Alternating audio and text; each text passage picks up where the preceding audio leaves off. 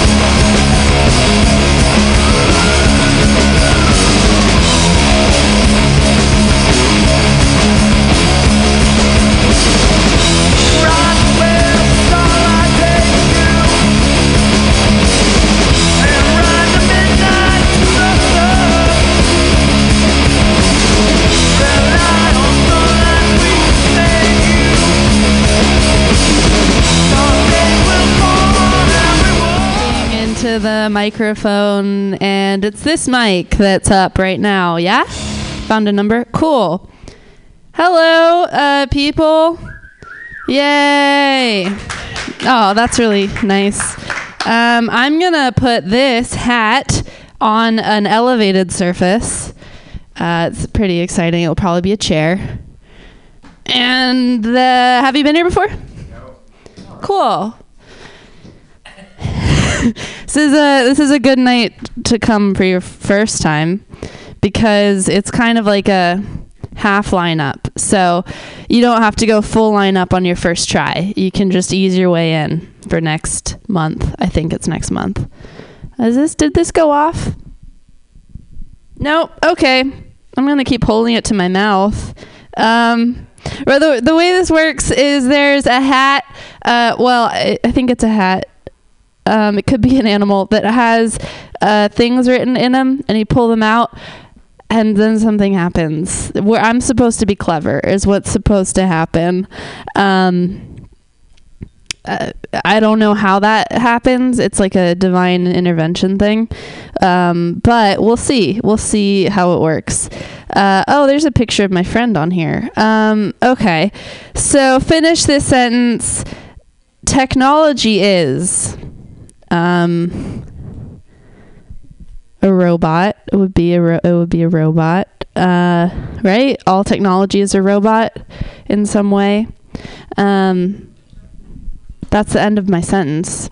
So keep your eye on me sweetie. That's creepy.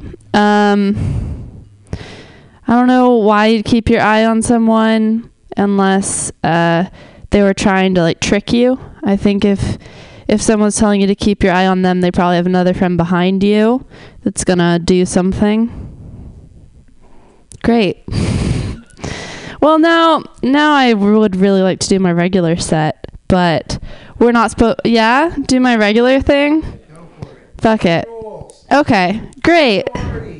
Cool. Fuck authority. Testing boundaries here. Uh, I normally write. I like to write a lot, and that's not super funny, but some things have come out of it. Um, I like to write about my childhood. That's something I'm into because I have nothing going on. I'm not a very interesting person, but I have an interesting family, I guess. I have uh, two moms. I have like gay parents, which is exciting. Um, they had dogs before they had kids.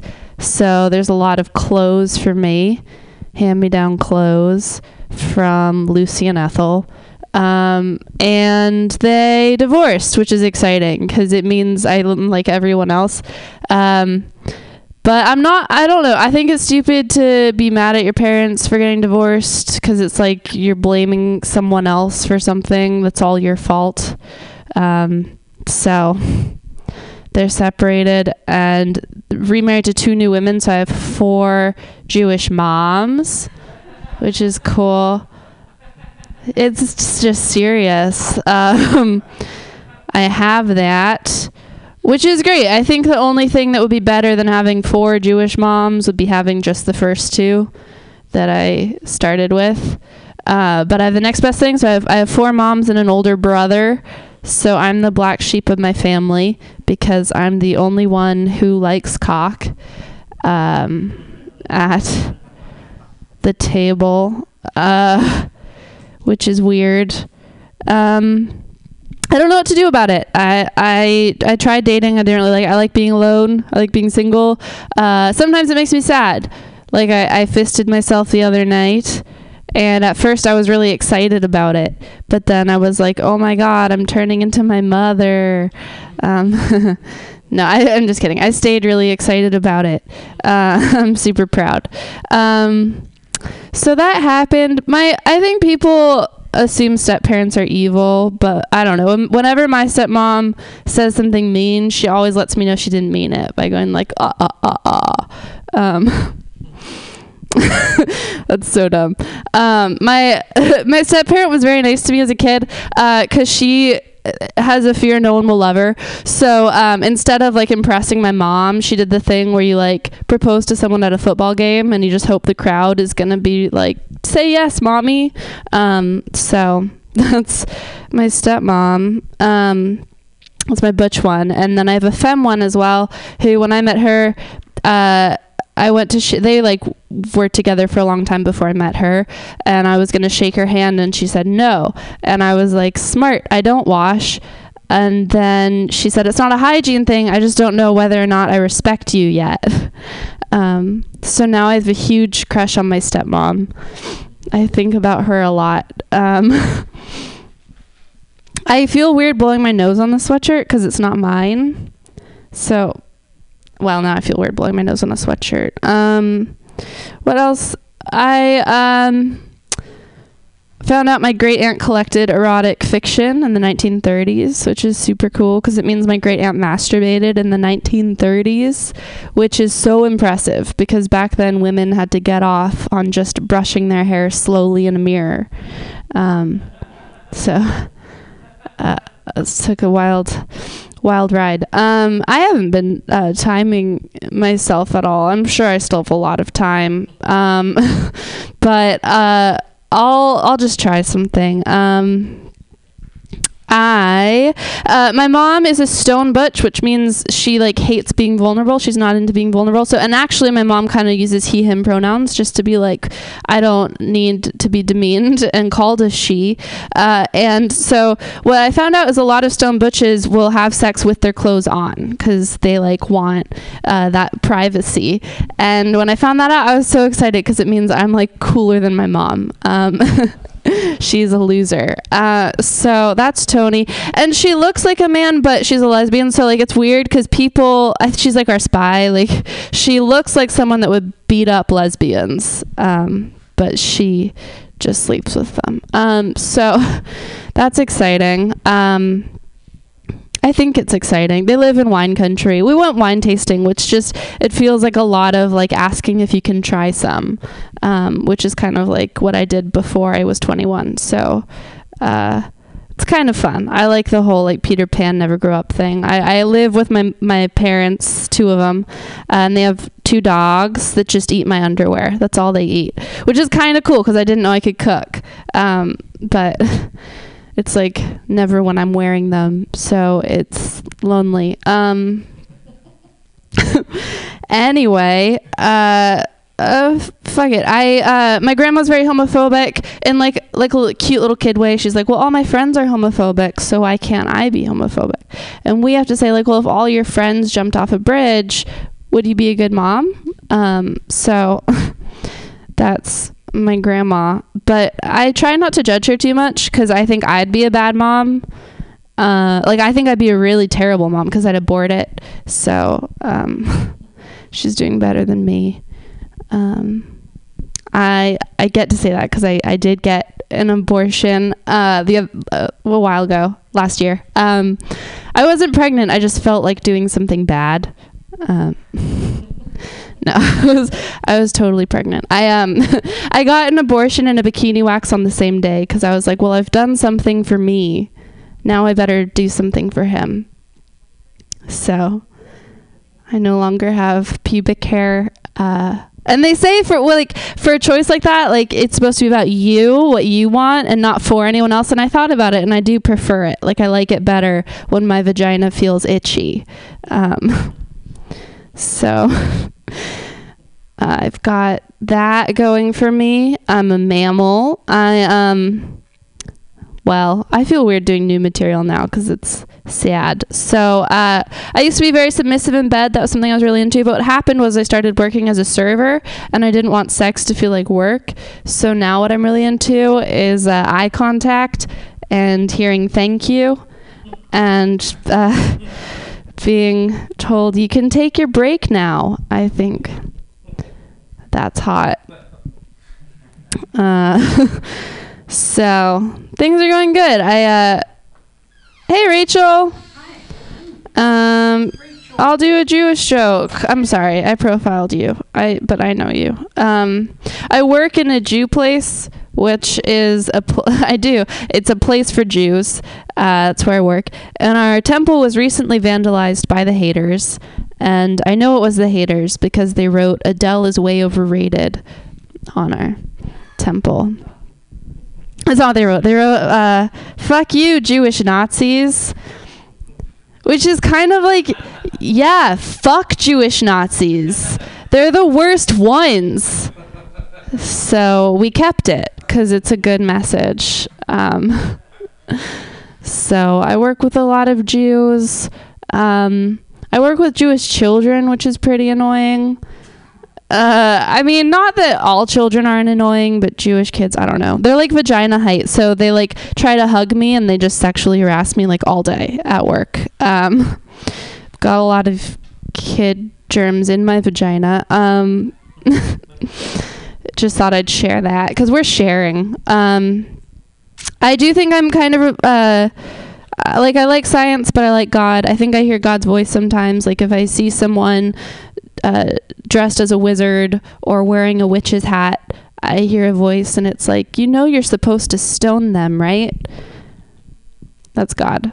Um, but I don't do it. I uh, I'm a pretty bad person, but only inside. Um, I my parents let me pick my own punishment. So like if I did something naughty, like if I called my stepmom a fat bitch instead of a curvy bitch, they'd be like, "You decide what your punishment is." And so I never thought of anything, and uh, doing great. Here I am. Here I am making it. Um, so I think I've talked for a really long time. Rachel, do you want to get set? I thought, I thought I had one this show, so yeah. Oh shit! I didn't even know that. Great. I might, I may be wrong. You do. You have one. Oh, sweet. Great.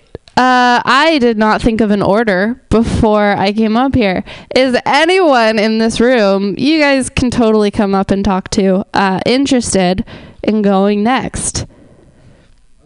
John Gallagher! Yay, the bravest of them all. Oh, guys. Make give a round of applause for Geneva, huh? You guys, thank you. Very unorganized night. That's good.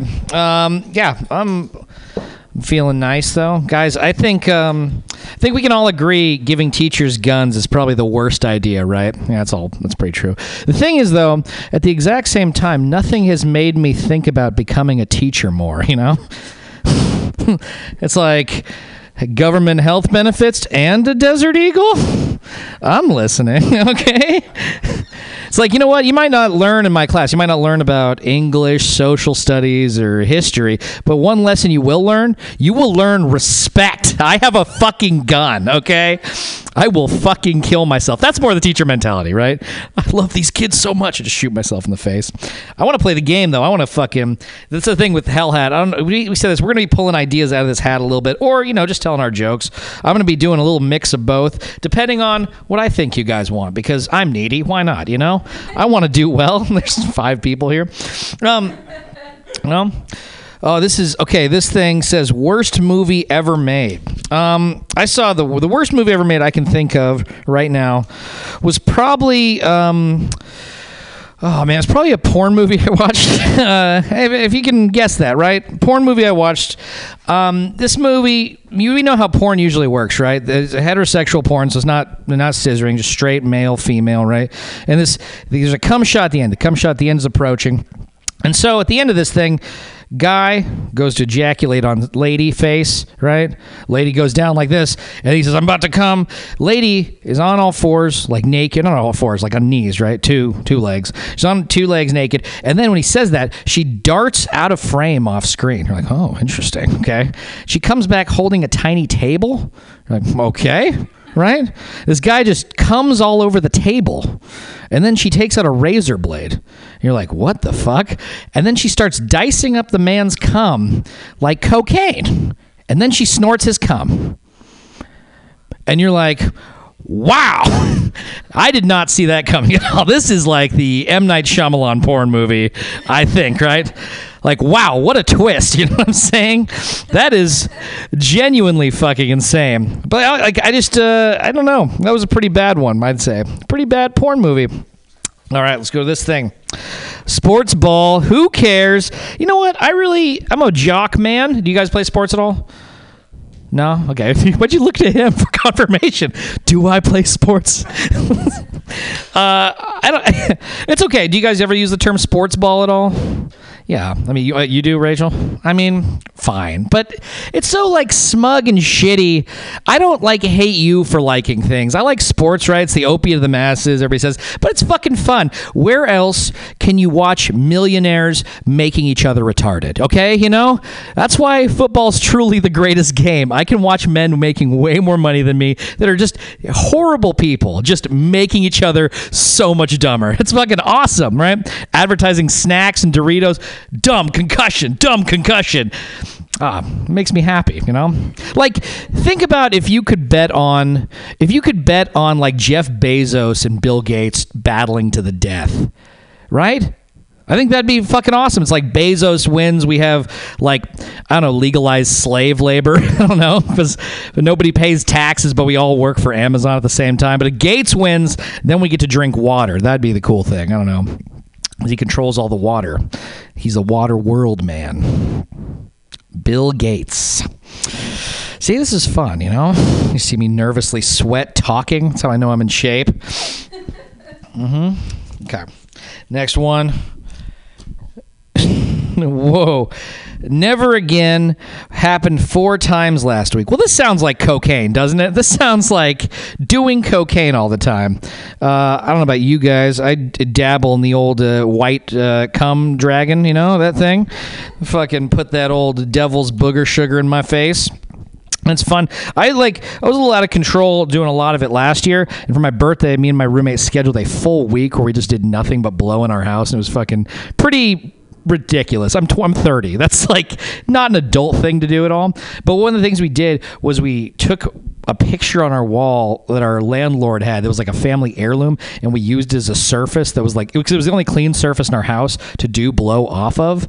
Right? And this sounds sad. It's not okay. I'll tell you why in a second. So we're doing cocaine off this thing, and this guy goes like our landlord comes home and he sees that we had taken the picture off and put it back on the wall, and he's very upset. But the reason he's upset, he goes, "Hey guys, can you please not do blow off my family heirlooms?" And we're like, no, Jeff, absolutely not. Right? So this is the one flat surface. And I'll tell you what, the other the other thing he was using, right? The thing he was using as a family heirloom was like a grocery receipt from like 1920 Kansas. It's like, if you don't want me to do drugs off your things, maybe you should get better things, you know? I think this is really your problem than mine. I said this sentence out loud to the guy that controls my rent. He's like, "Mm, all right. Actually, we just gave him like blow. we gave him drugs, and he was like, fine. But the thing is, we fucking give him drugs. As soon as I said that sentence, like getting better stuff, I was like, if you had better stuff, I would probably do more drugs off him. You know, that's probably the thing. Like if you had like a nice if if there's like a golden lion in the middle of our house, I'm not going to treasure and cherish that. I'll fucking I want to OD like Sam Kinison on that thing. You know, I just want to fucking attack it with my nose. Nose first. Dive in. Um what is this? The last time you cleaned your house. I think I just talked about that. I mean, I cleaned it with my nose. That was the that was the big one. Okay. Aliens, are they real? Hmm. Aliens, huh? Aliens, are they real? You know, that's a really heavy thing, man. You know, the thing about aliens out there is the universe is so big and we're so small, you know. I think they have to be. Uh, this, is, this is not even a thing. I, I think aliens are real. I um I always like listening to UFO stories and stuff. I think those are always interesting to read about. Like that's kind of a basic thing. I think the universe is like too big for aliens not to be fucking real. Like it'd just be so boring if people were just all there was. That'd be a fucking horrible way to live. I think you know. Like Elon Musk is that's all we get is just like him shooting his car into space, and that's like the universe. That fucking sucks. You know, Apollo thirteen. That's a bummer. I don't know. It's a nice little thought, you know? Sit there and just think about that and put it in the thing. Oh, so all these hypotheticals in here. Poop! Oh, shit! Look at that. That is just a thing that says poop. Somebody has hit comedy pay dirt already, baby. Uh, I have to deal with a I have to deal with a decent amount of poop. Uh, right now, I'm I'm babysitting a French bulldog in my house right now. So you guys have you guys have dogs at all? No, no dogs. How about you guys? No, Mike. Uh uh Jeremy. Well, you got you got pit bulls. He deals with a decent amount of poop. This uh, uh this little puppy, it's nine months old and it's fucking adorable. It just I left it with my girlfriend for a little while, and this thing like I left and it came back, and within like a 10 minute window, this dog had just sprayed shit like out of its asshole across our dinner table. Just like out, just beyond, and I don't know how or why it happened, but I mean, I think like, you know, and I know I kind of feel like a proud papa, you know. The things. Like, it's not even my dog, but you feel just impressed and amazed that the human body can even do some stuff like that. You like, it wasn't sure if it was marking territory or what happened. This thing just shit so far, and I was amazed, really. I loved it. I fell in love that day. Fell in love with this little pooch, this little poochirama. What? Oh, oh man. What I wanted to be when I I want to kind of want to read what's on the what is this on? What are these written on? This is fuck. These are way like the thing that these are written on are actually way more interesting than the suggestions. I'm just gonna read a portion of what this says right now. His mother had told him when he was young, God's fourth avatar, the half man, half lion, pillar to confront the villainous Asura, whose only weakness, which was too complicated for him to tear his knee open. What the fuck is this? Like. I want to talk about this thing, man. This sounds like the book of Revelations, which seems fucking amazing. Like, I just. Either that or just like some really cool poetry, like some William Blake type shit. God's fourth avatar, half man, half lion. Me think about that. It's kind of like, I mean, Greek mythology. We're all familiar with Greek mythology, right? Wasn't it? I mean, the one thing you'd read about that, and you always think it was cool. I mean, at least I, I fucking love Greek mythology. I thought it was rad. Wasn't it weird that Zeus is like the king of the? Yeah. So you know, I think you already know where I'm going with this, probably, right? Okay. So Zeus could change himself into any animal and just still fuck human people like all the time. Like how much charisma? Like think about the movie Babe, like how charismatic that pig was, and how charis- charismatic you'd have to be to try to fuck Babe.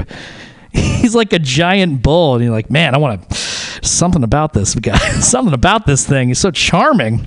Just want to get railed by this fucking. Well, you got you fuck somebody as a bull, as a swan. Yeah, uh, I don't even know. Like, why? You know? And the Greeks were like, "Yeah, it's our god. He's cool.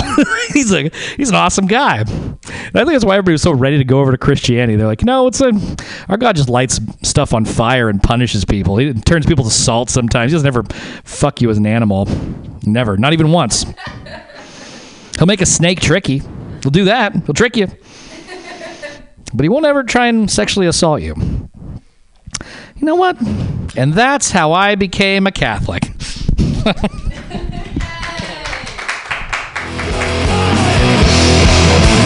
I learn so much whenever John Gallagher talks. You would be a good teacher. Yeah, I and I uh, think it's hard to be a teacher. I'm not saying it like you'd be a good waiter. A lot of people equate teachers and waiters, and I think teachers are better. Not to put a hierarchy on society, but I just did. Um, so next uh, comedian is coming all the way from the green room seat by the window. He's got tattoos on his head. Jeremy Atkins. Is this your first comedy show? Like total, like not first comedy show here, but total first. Oh, damn it! I was hoping that you would just you would think, wow, this is this is how comedy is, and the bar would be really set really low, and the next comedy show you'd be like, these guys are geniuses. Compared to the last guys, these guys are. This is the next wave of comedy. Oh, thanks, shucks. I do appreciate that. Uh, so, as John said, I, I have dogs. Oh, oh, John. I think the Zeus thing is at a certain point, even if you're God, you get a little bored. You're like, I've done everything. What have I? I know. I'll go out and I'll fuck my subjects as different animals. You just run out of ideas. It's uh, the Groundhog Day of God, I think. Uh, but like you said, I have dogs. Uh, my dogs are really cool. I like my dogs a whole bunch. Um, I get more social with them. I have to go out. I have to take them out. I went to the dog park earlier. My dog took a shit. Like a good dog owner, I went to clean it up. And as I did, another dog swooped in and ate it. And I was standing there going, ah. He vomited. And I suddenly realized I don't understand dog shit etiquette. Is there a five second rule? Is it still my dog shit or is it the other dog's vomit? What I'm trying to say is, I and the other owner were unaware of who was supposed to clean it up. And so we came to a decision. We, we looked across the park, we saw each other, we looked around, saw no one was looking, and we walked off. I also have a puppy. I adopted a puppy, um, and it made me realize there's one reason puppies are cute it's so you don't kill them they are such as I think that's the same with babies. I think that babies are really cute, so you don't drown them. Um, there's there's stories where the woman kills all of her kids, like all six of her kids, and he's like, "Oh my God, how could she kill them all?" Well, because there was six of them. I'm surprised she didn't do it earlier. I go, "Of course, there's six, six kids. Yeah, that's that's yeah." Like I guess it's that kind of material and how I look. So last night I was in uh, Livermore and uh, doing a show, and uh, it was a nice show. Audience, uh, good intro. Lauren Livermore is the place where I uh, I had my favorite heckle. I rarely get heckled. I said that to a comic the other day, and she looked at me and she's like, "Really?" Like I was like, "No, no, no. It's not a comedy thing. It's a, how I look. Nobody really wants to deal with this." So I got my favorite heckle there. I got off the stage.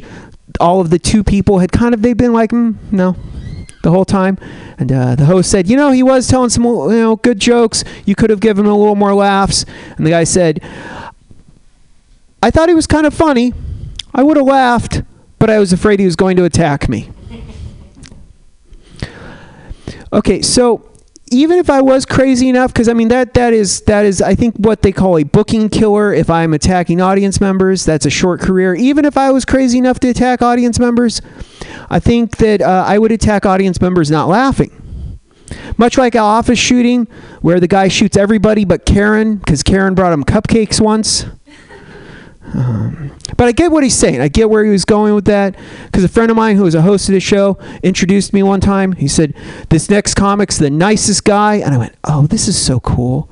He's going to say, tell everybody how cool I am, how funny I am. Because last week he brought me up saying, This next comic's to need a lot of laughs. Because I'm pretty sure he's going back to prison next week.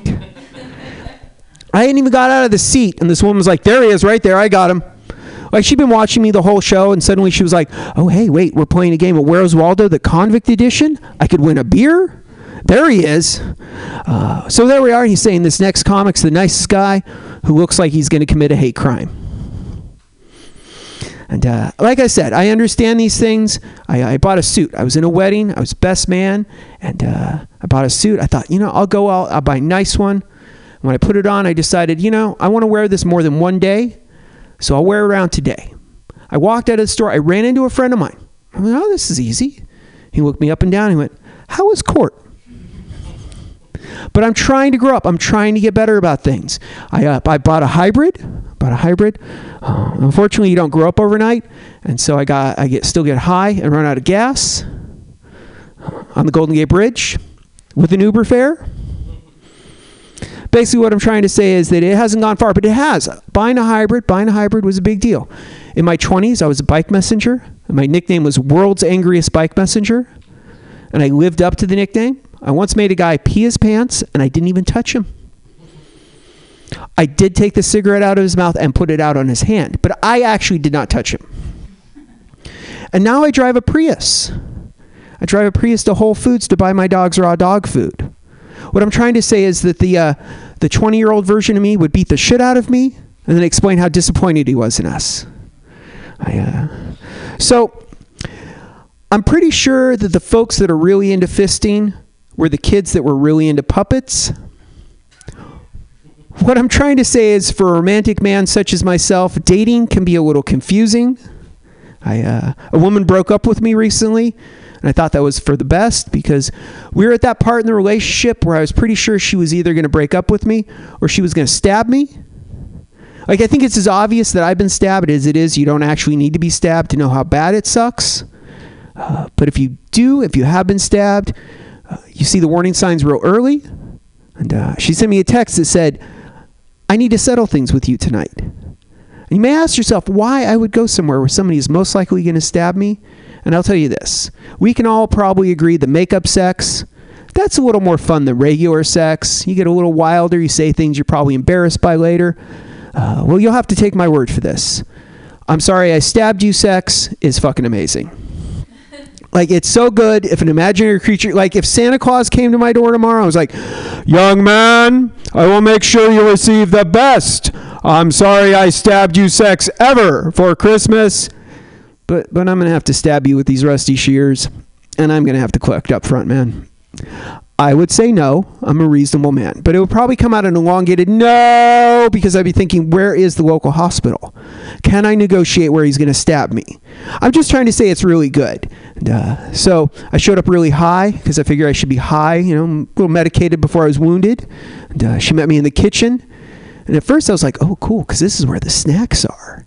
And then when she turned her back on me, I was like, oh, yeah, this is also where people keep the sharp objects. And then she turned around empty handed which I was relieved because, you know, as much as I'm a guy and we kind of always think about getting laid, I was actually not in the mood to get stabbed.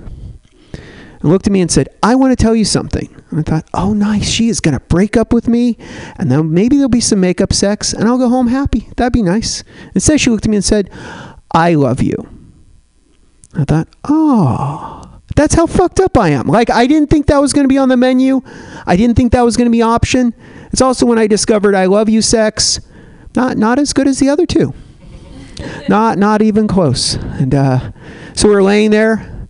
She looked over at me and said, "I want you to keep in mind when I ask you this question that I am an expert in nonviolent communication." I thought, "Oh shit! I hope she stabs me." That is the only way this night's getting any better. Way this is going, this is going to end in a lonely, frustrated hand job at home. She looked at me and said, "What's my middle name?"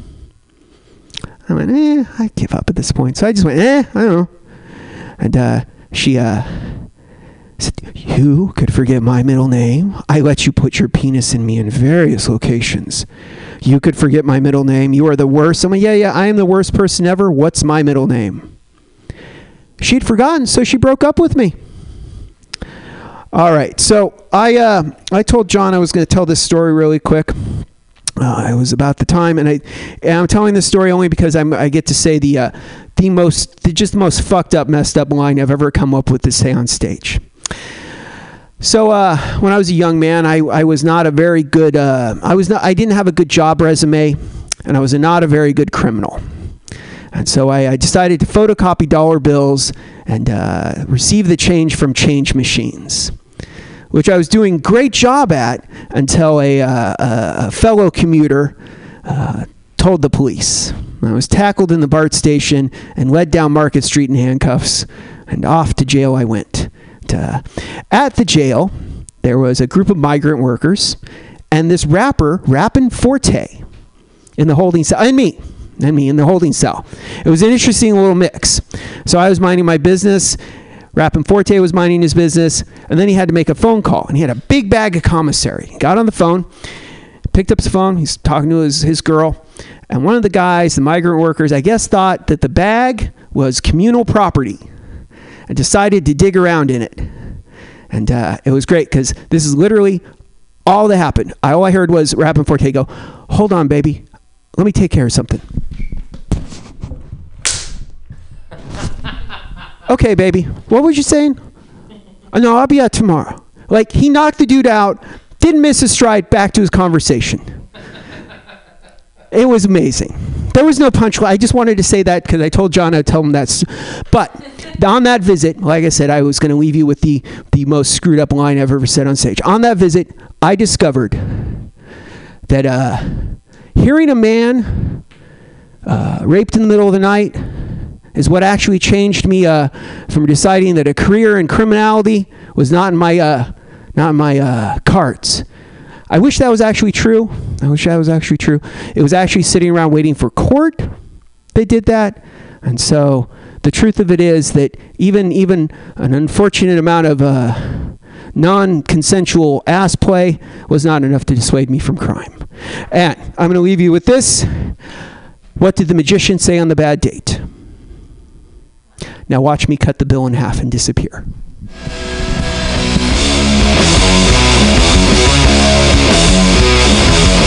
Boom. We're down to our last two comics. Uh, next comic is not me. She's someone else. Rachel Raphael.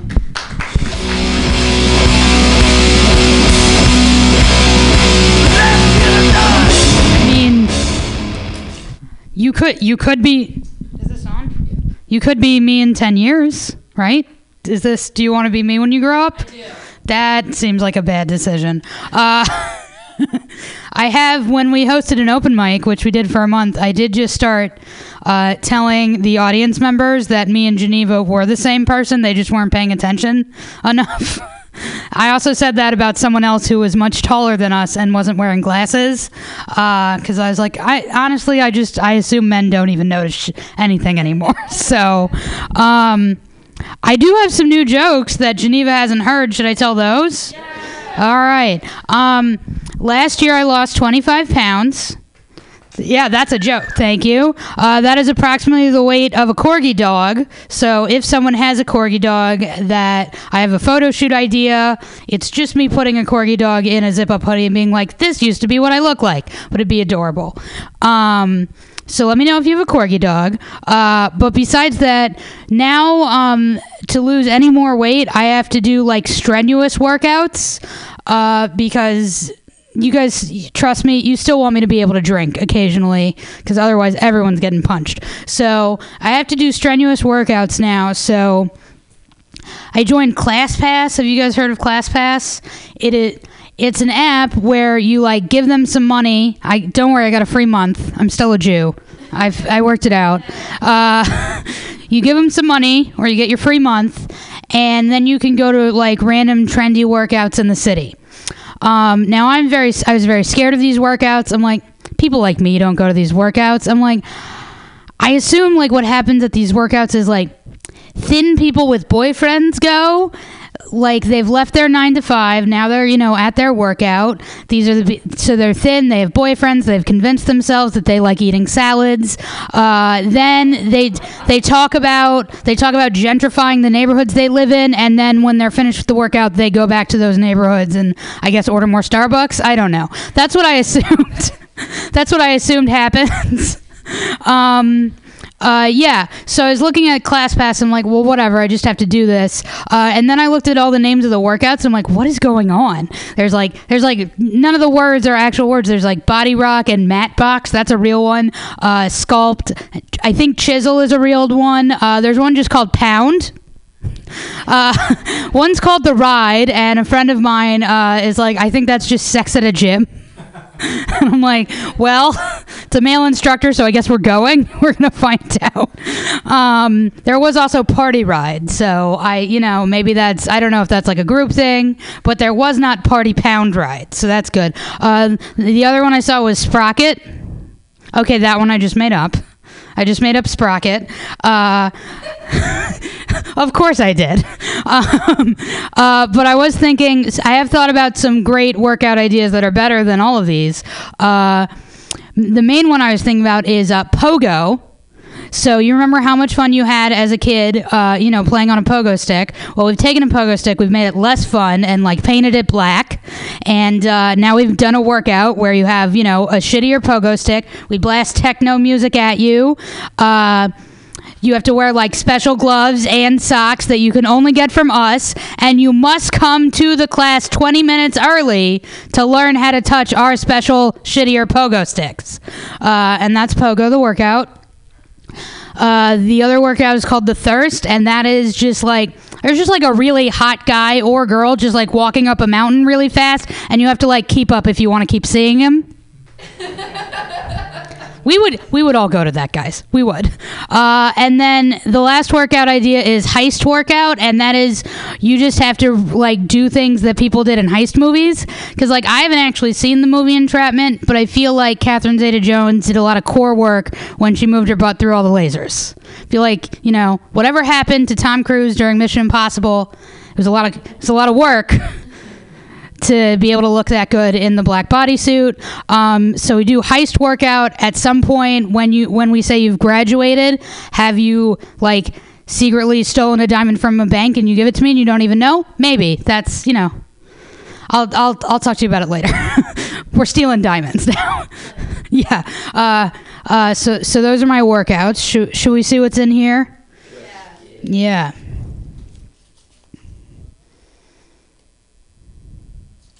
I won't. I, won't- uh. Oh yeah, good. It's always good that there's pictures of my face on the back of these. Uh, I'm losing my mind. Yeah, I probably am.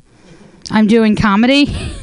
um, I was walking over here and I couldn't remember if uh, if I was on the show, and I was like, and I was like, well, let's say I go to the show and they're like, you're not on. And you're not allowed to be on because in my head everyone's mean. Uh, no, just me. Uh, and then I was thinking, you know what? I just walked a corgi dog, and I had I just had a, ch- a chili hot dog, so I've had a good day. And then I was really proud of myself, and I feel like uh, to be proud of those two things kind of sounds like I'm losing my mind.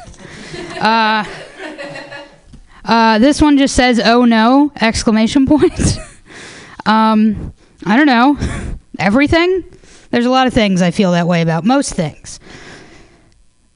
Do you really think anything is going to happen? Um, I mean, I don't know. Trump is definitely going to make something happen just by being an idiot. Uh, so I don't know. Do I think anything is going? Like, what? What is anything? Do I think we're going to go to Mars?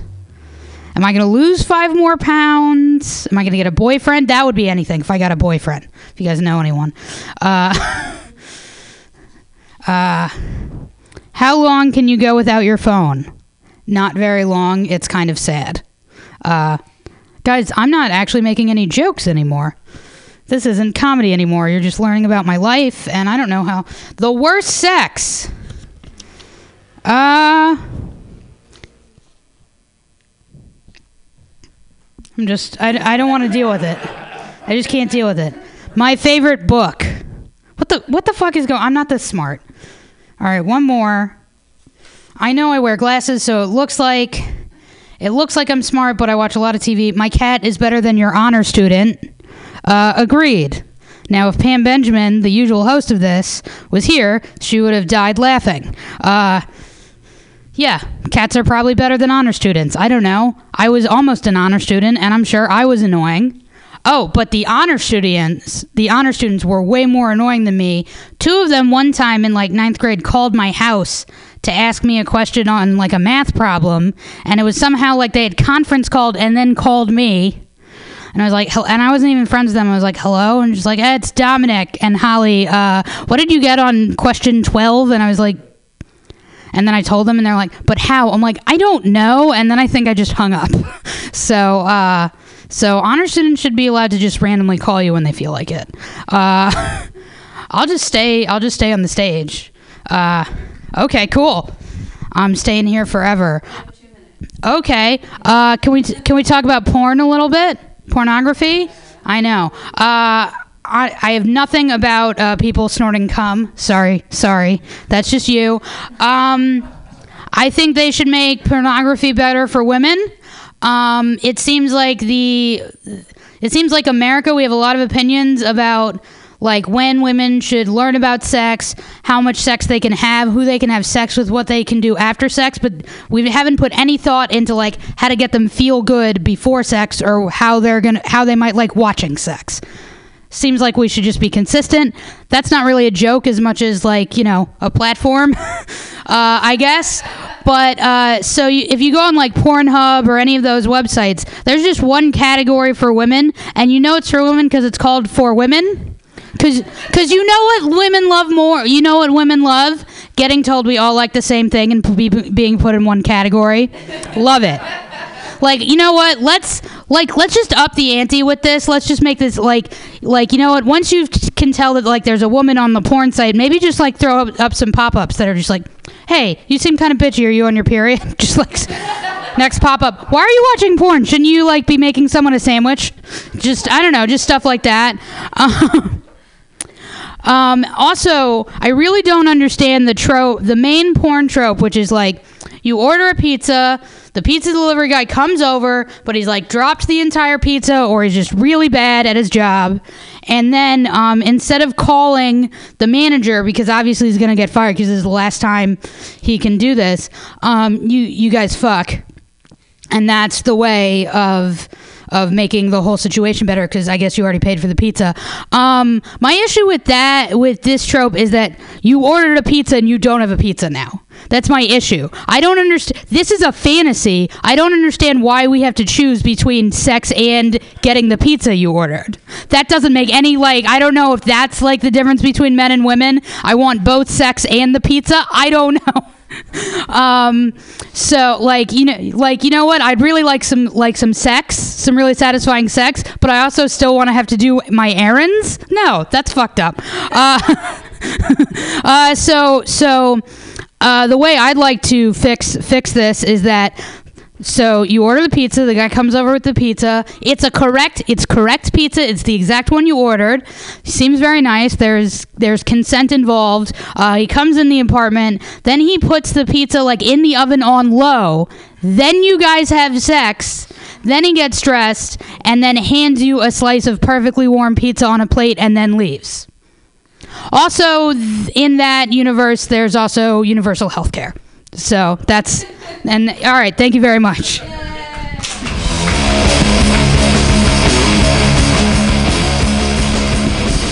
We are down to our last comic of the night, unless either of you want to set, which is totally cool. Just all right, not at all. Okay. Uh, he runs a bunch of shows in Oakland at the layover, and next New Year's it's going to be super good. Um, Mike Spiegelman.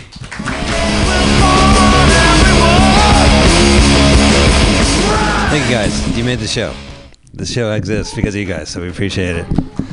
And anyone who listens to it on podcast uh, through the proper channels, and anyone bootlegging this, because there's a there's a thriving market. If I took this MP3 and I posted it on uh, SoundCloud, it'll pop up everywhere. Like I, you know, uh, that's how I get my name around in in the internet. Is that I I save files as my name, Mike Spiegelman, and then it pops up when you search it. It's like some site that that posts MP3s that are on SoundCloud. I'm really smart. yes, so like Facebook.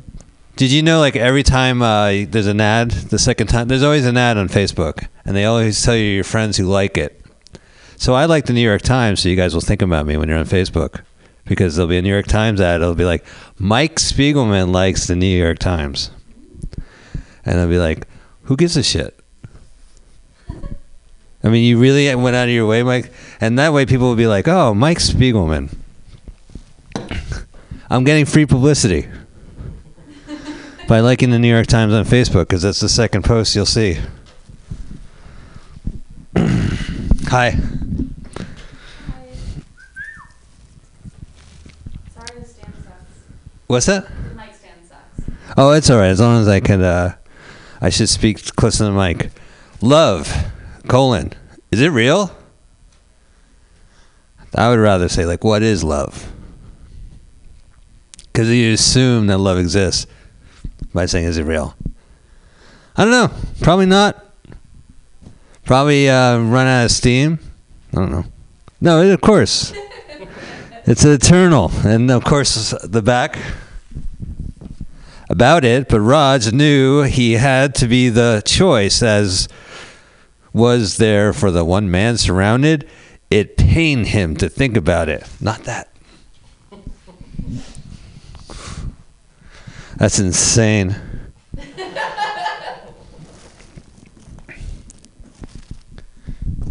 Primitive cave person voice, do joke now. Uh, ook, ook. No, uh, man walks into a cave. Cave tender says, what it'll be.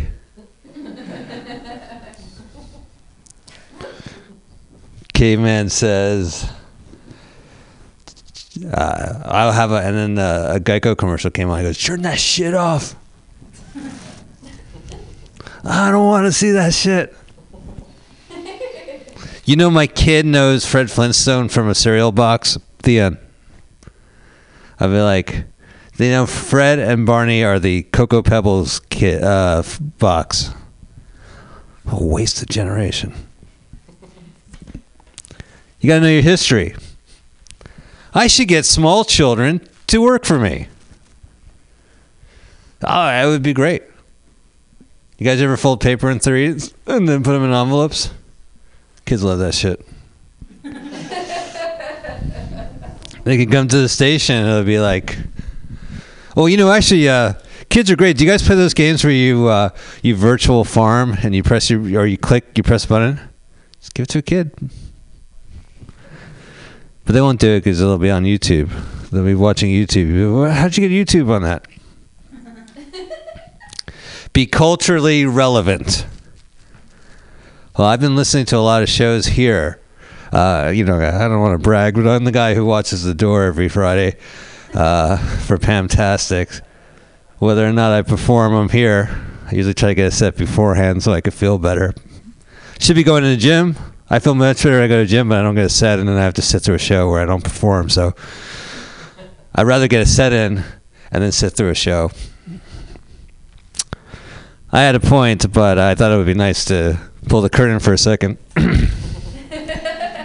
oh, cultural relevance. So I've seen enough comics uh, half my age, and so I've actually uh, have some words that maybe if you listen to the podcast, lit AF. Uh, like I was lit at AF. So I'm going to use it in a sentence. Eat ass. When you're young at heart, right? Hey, if you can pull it off. Uh, what was the other one? The throw shade. It's pretty solid. Uh, I don't know. Purple ketchup. I'm a Space Jam. Fucking, I don't know.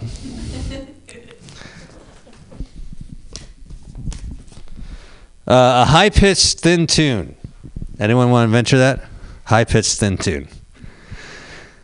Oh, say. I don't think I've ever heard that. I'm losing my mind. You guys know that one. All right, there we go. This is really nice that these are set up. I'm just pulling out things. The worst thing about the bus. I love the bus. I don't want to talk about the fucking bus. I love the bus. No way, I'm not talking about the bus.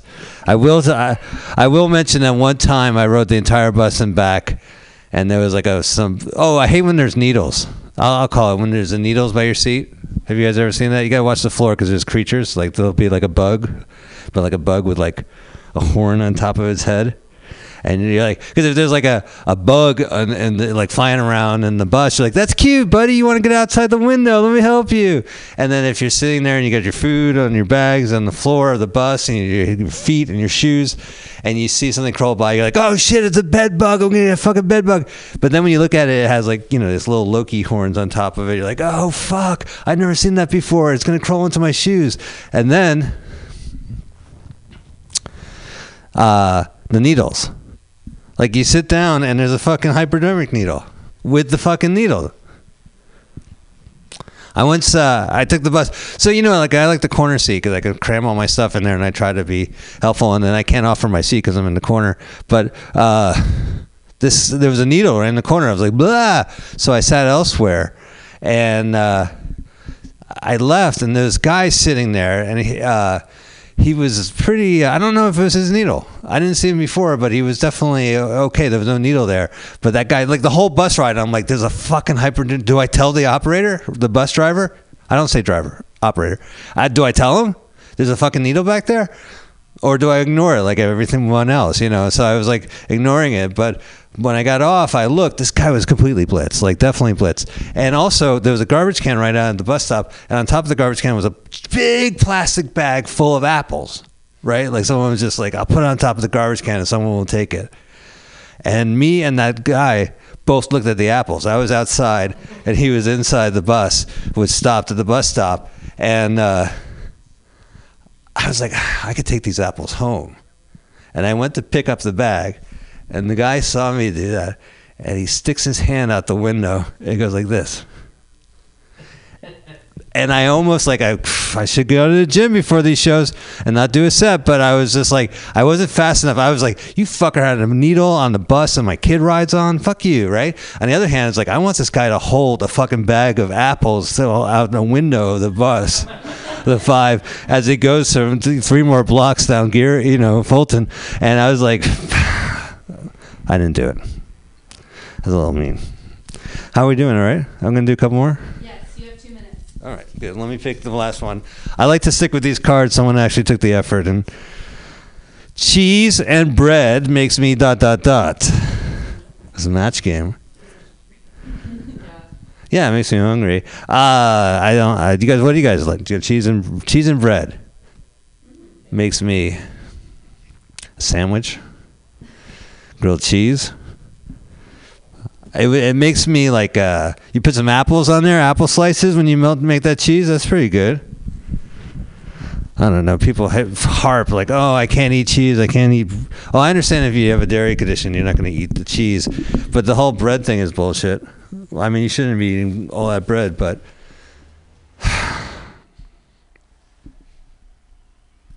bread and cheese makes me. I'm going to do it in a thin, high pitched voice. To be fair, before I'm going to flip it over and I'll, I'll read that. And I'll, I'd rather take the the impressions, Rachel, from as you were saying from back here. Finish the routine today with the focus. It's hood up. Sorry, sons, he said, looking at pajamas. I'm going to have you greet the. All right. Well, I should wrap it up, right? No way, son. I'm gonna take off my pajamas. Woo! this is like really like cinema verite. This writing. This is like really this real. Uh, I've been Mike Spiegelman. Thank you guys so much.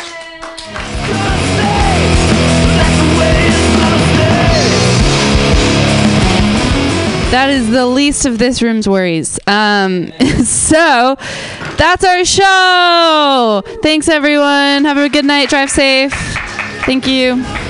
I don't know your last name. Thank you, David.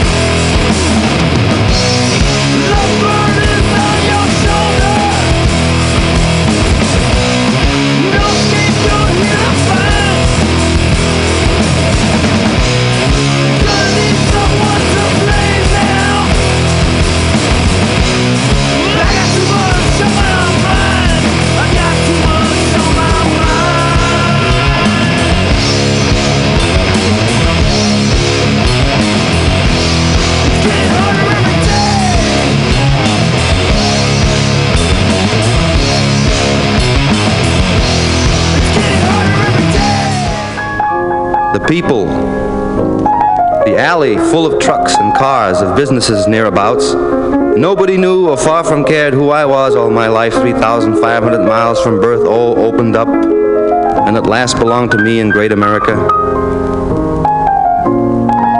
And now it's night in 3rd Street. The keen little neons, and also yellow bulb lights of impossible to believe flops. Dark, ruined shadows moving back of torn yellow shades like a degenerate China with no money. The cats in Annie's alley. The flop comes on, moans, rolls. The street is loaded with darkness. Blue sky above with stars hanging high over old hotel roofs and blowers of hotels moaning out dusts of interior. The grime inside the word in mouths falling out tooth by tooth. The reading rooms tick tock, big clock with creak chair and slant boards and old faces looking up over rimless spectacles bought in some West Virginia or Florida or Liverpool, England pawn shop long before I was born. And across rains, they've come to the end of the land sadness, end of the world gladness. All your San Franciscos will have to fall eventually and burn again. But I'm walking, and one night, bum fell into the hole of the construction job where they're tearing a sewer by day. The Husky Pacific and Electric youths in torn jeans who work there, often I think of going up to some of them, like, say, blonde ones with wild hair and torn shirts, and they say, You ought to apply for the railroad. It's much easier work. You don't stand around the street all day and you get much more pay. But this bum fell in the hole. You saw his foot stick out. British MG, also driven by some eccentric, once backed into that hole. As I came home from a long Saturday afternoon local to Hollister out of San Jose, miles away across verdurous fields of prune and juice joy, here's this British MG backed and legs up, wheels up into a pit, and bums and cops standing right outside the coffee shop. It was the way they fenced it, but he never had the nerve to do it due to the fact that he had no money and nowhere to go, and know his father was dead, and know his mother was dead, and know his sister was dead, and know his whereabout was dead, was dead. But and then at that time also, used to lay in my room on long Saturday afternoons listening to Jumpin' George with my fifth of Tokay, no tea, and just under the sheets laugh to hear the crazy music. Mama, he treats your daughter mean. Mama, Papa, don't you come in here, I'll kill you, etc. Getting high by myself in room glooms, and all wondrous knowing about the Negro, the essential American, out there, always finding his solace, his meaning in the Fellaheen street, and not an abstract morality. And even when he has a church, you see the pastor out front bowing to the ladies on the make. You hear his great vibrant voice on the Sunday afternoon sidewalk full of sexual vibratos saying, Why, yes, man, but the gospel do say that man was born of woman's womb. no, and so, by that time I come crawling out of my warm sack and hit the street. When I see the railroad ain't gonna call me till 5 a.m. Sunday morning, probably, for a local out of Bay Shore. In fact, always for a local out of Bay Shore. And I go to the whale bar of all the wild bars in the world, the one and only Third and Howard. And there I go in and drink with the madmen, and if I get drunk, I get. The girl who come up to me in there one night, I was there with Al Buckle, said to me, You want to play with me tonight, Jim? And I didn't think I, I didn't think I had enough money. And I told this to Charlie Lowe, and he laughed, said, How do you know she wanted money? Always take the chance that she might be out just for love, or just out for love. You know what I mean? Don't be a sucker. She was a good-looking doll. And she said, How would you like to ulyuku with me, Mon? And I stood there like a jerk. In fact, bought drink, got drink drunk that night in the 299 club. I was hit by the proprietor, the band breaking up the fight, before I had a chance to decide to hit him back, which I didn't want to do anyway. And out on the street, I tried to rush back in, but they had locked the door and were looking at me through the forbidden glass in the door with faces like undersea. I should have played with her shoo-doo-doo-doo-doo-doo-dookie. Okay,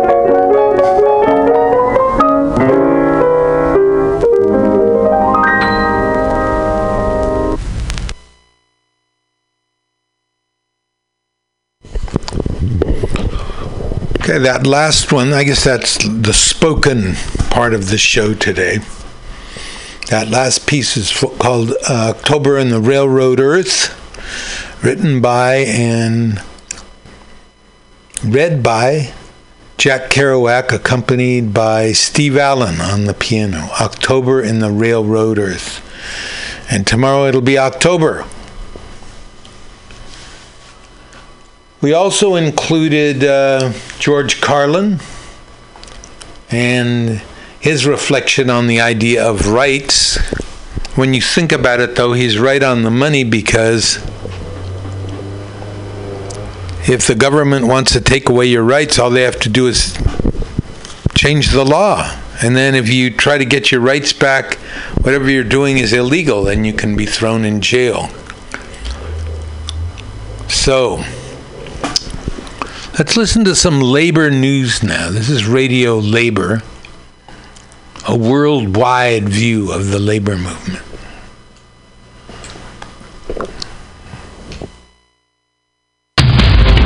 This is Solidarity News on Radio Labour. This is a Radio Labor World Report recorded on Friday, September 29th, 2017. I'm Mark Boulanger. The report this week is dedicated exclusively to the struggles of African workers and their unions to stop billions of dollars being stolen from the continent. This is Radio Labor.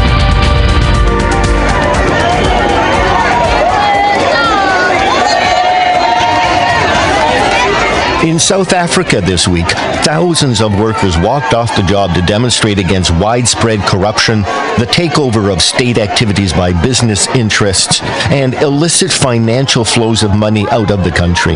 The demonstrations were organized by COSATU, the Congress of South African Trade Unions, and the South African Communist Party. COSATU and the Communist Party are part of a coalition with the governing African National Congress, the ANC, but they have lately been distancing themselves from the ANC and its president Jacob Zuma. Bheki Ntshalintshali is COSATU's general secretary. He spoke at a media conference before the demonstration started about corruption in the country and state capture of government activities by an elite network including business people. South Africa is not a poor country. Its citizens are poor because poor governance and as a result of state capture and corruption. The administration, as led by the ANC President uh, Zuma, has and continued to preside over economic contradiction and, and job losses. Corruption has become endemic under this administration. The revelation by the Public Protector report on state capture that show that this current South African administration has been captured and that there is a network of predator elite that is engaged in looting of state resources. This call for all of us as workers and citizens to stand up and push back against this rot. This strike is about mobilizing against the predatory elite who are pushing for an appointment of commission of inquiry that will help unearth the extent of this rot and help us to ultimately dismantle this network. There must be a process to identify all those involved in the state capture, and they all need to be blacklisted. We demand that the private and public sector institution must refuse to deal with predatory elite and in particular cancel all commercial dealings with the implicated individuals.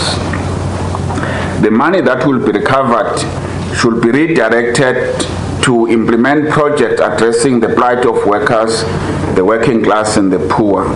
The time to reclaim the electoral mandate that we gave to the ANC is now. There is no Messiah who will come and rescue us from the state capture and the cancer of corruption, but it is our collective effort that will put a stop to this. One of the issues which provoked the demonstrations in South Africa was the loss of billions of dollars which flow out of the country because of what are called illicit financial flows, or IFFs. And as it happens, union representatives from Africa were touring the United States this week to publicize the problems caused by IFFs. The tour was organized by the Solidarity Center, an international workers' rights organization allied with the AFL CIO Labor Federation. One of the unionists participating in the tour was Caroline Khamati Mugalla. Ms. Mugalla is the executive secretary of the East Africa Trade Union Confederation. I asked Ms. Mugalla to describe illicit financial flows.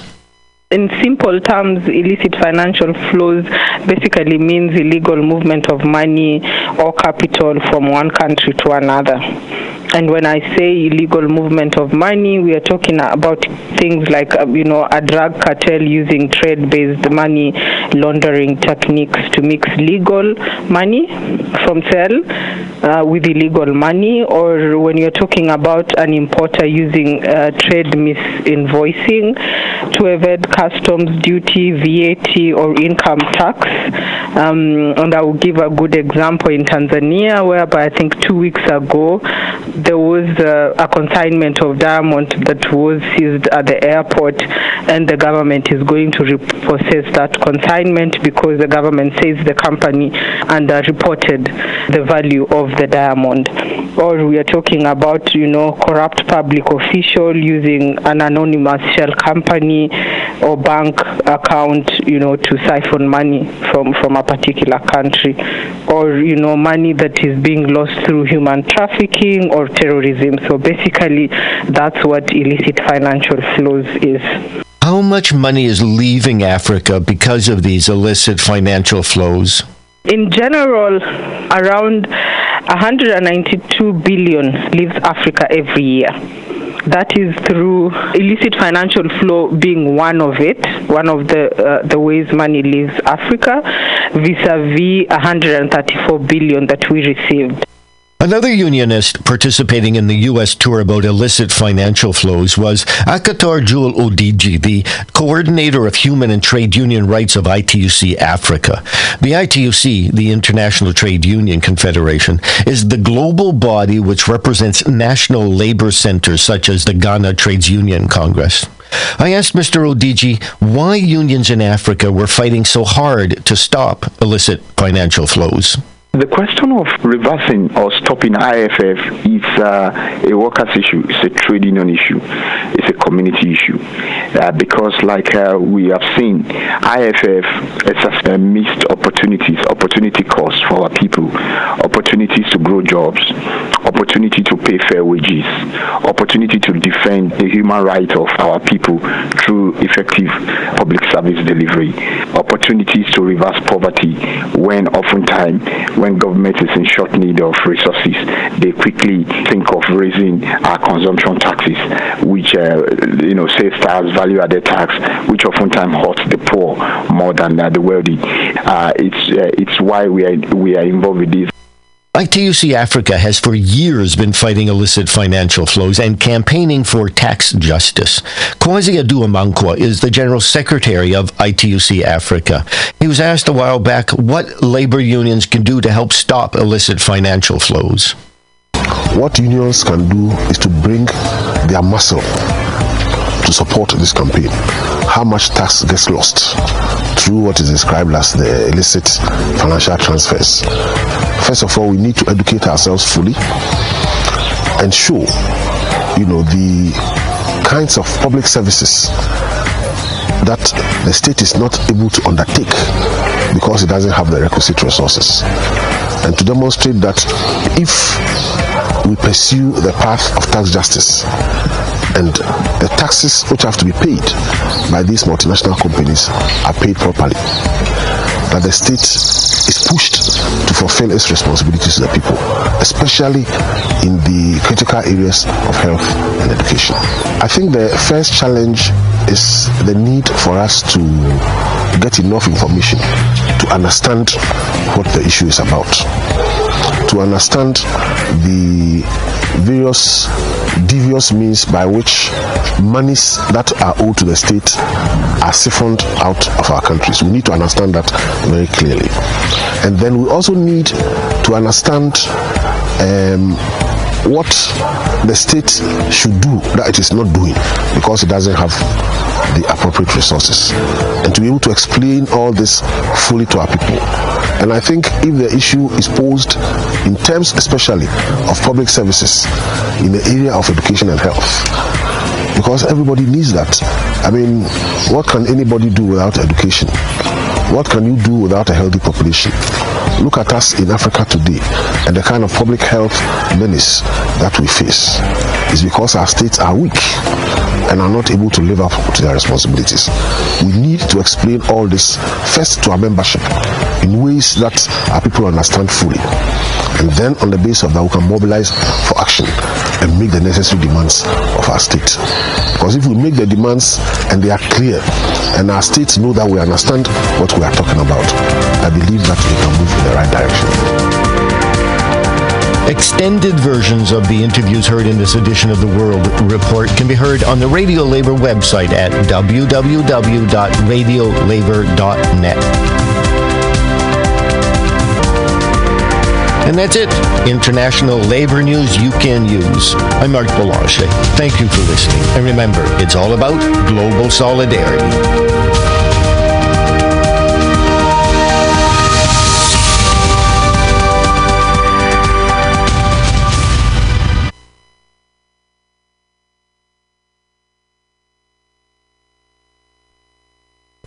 Okay, so that was Radio Labor um, concentrating this week on the issue of money, illicit money going out of Africa.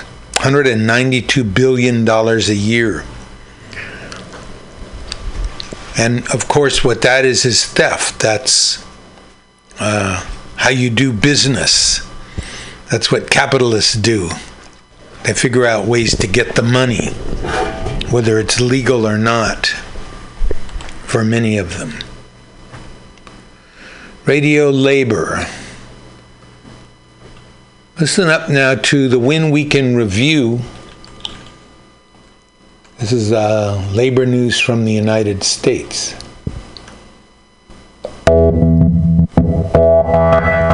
Workers Independent News Weekend Review.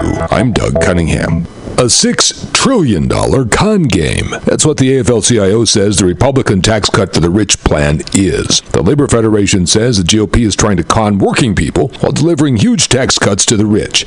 AFL CIO President Rich Trumka says the con works like this. First comes the promise that big tax giveaways to the rich will help us. The California Nurses Association, National Nurses United, is mounting a major door to door campaign in October throughout the state of California in a push for a state Medicare for all bill. SB 562 was passed by the state Senate but blocked from a vote in the state Assembly by Democrat Assembly Speaker Anthony Rendon. Martha Kuhl is Secretary Treasurer of National Nurses United. The Healthy California campaign is going to be in every district, 80 assembly districts in California, to knock on every door in those districts to talk to people about guaranteeing health care to everyone in California. What nurses in California, what California Nurses Associations want, and what the Healthy California campaign wants is for the bill to be released early next year at the first opportunity in the legislature and move forward so that we can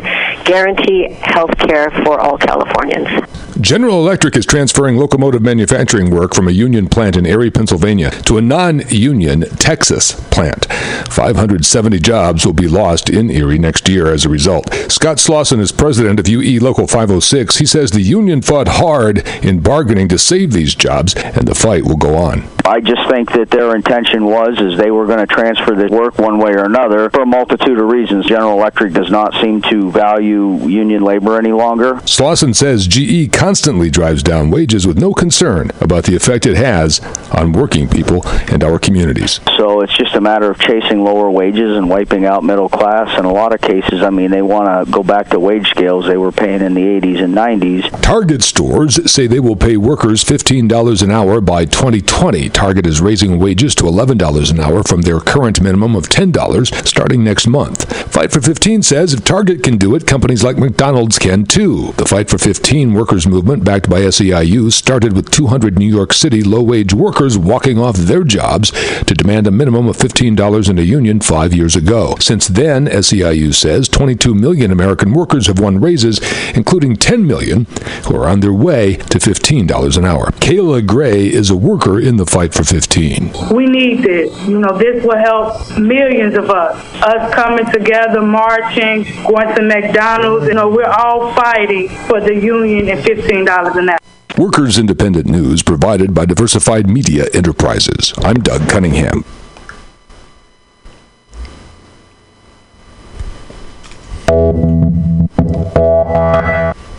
Okay, that was uh, Win Weekend Review. Um, a short analysis of the president's new tax plan. A giveaway to the rich. Six trillion dollars. No estate tax.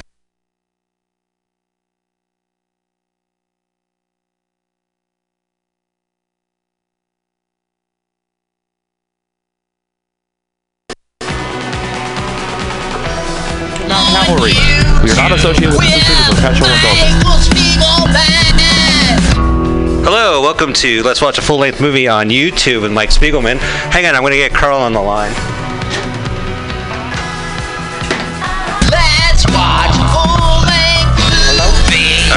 Carly. I don't hear you. Uh, Carl, there's some feedback going on, I think. How are you? Uh, uh, terrible. This is, I'm calling you back because I don't have a good phone connection. All right, okay, bye. All right, hi. Well, welcome back to Let's Watch a Full Length Movie on YouTube. Uh, Carl, we had to pick a uh, film, a long film, for us to uh, screw up our audio uh, before we watch.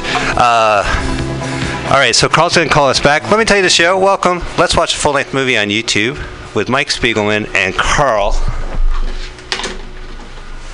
Uh, what we do is we watch a full length movie on YouTube, and you can find us on iTunes with by our initials L W A F L M M O Y T. Let's watch a full length movie on YouTube.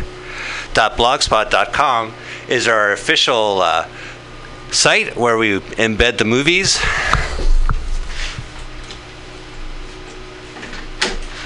Where we embed the movies, and the idea is you listen to our podcast and watch the movie at the same time. So let's try this one more time, painful or not. Hello, Carl. Hi, you back? Oh, hey, so yeah, it's, uh, there's a big Get it? I feedback called going you on. Back. I called you back. You called me back. Hi, you back. Yeah, hang on, hang on. Carl, how are you? All right, good. You're feeding back. I don't hear it, so.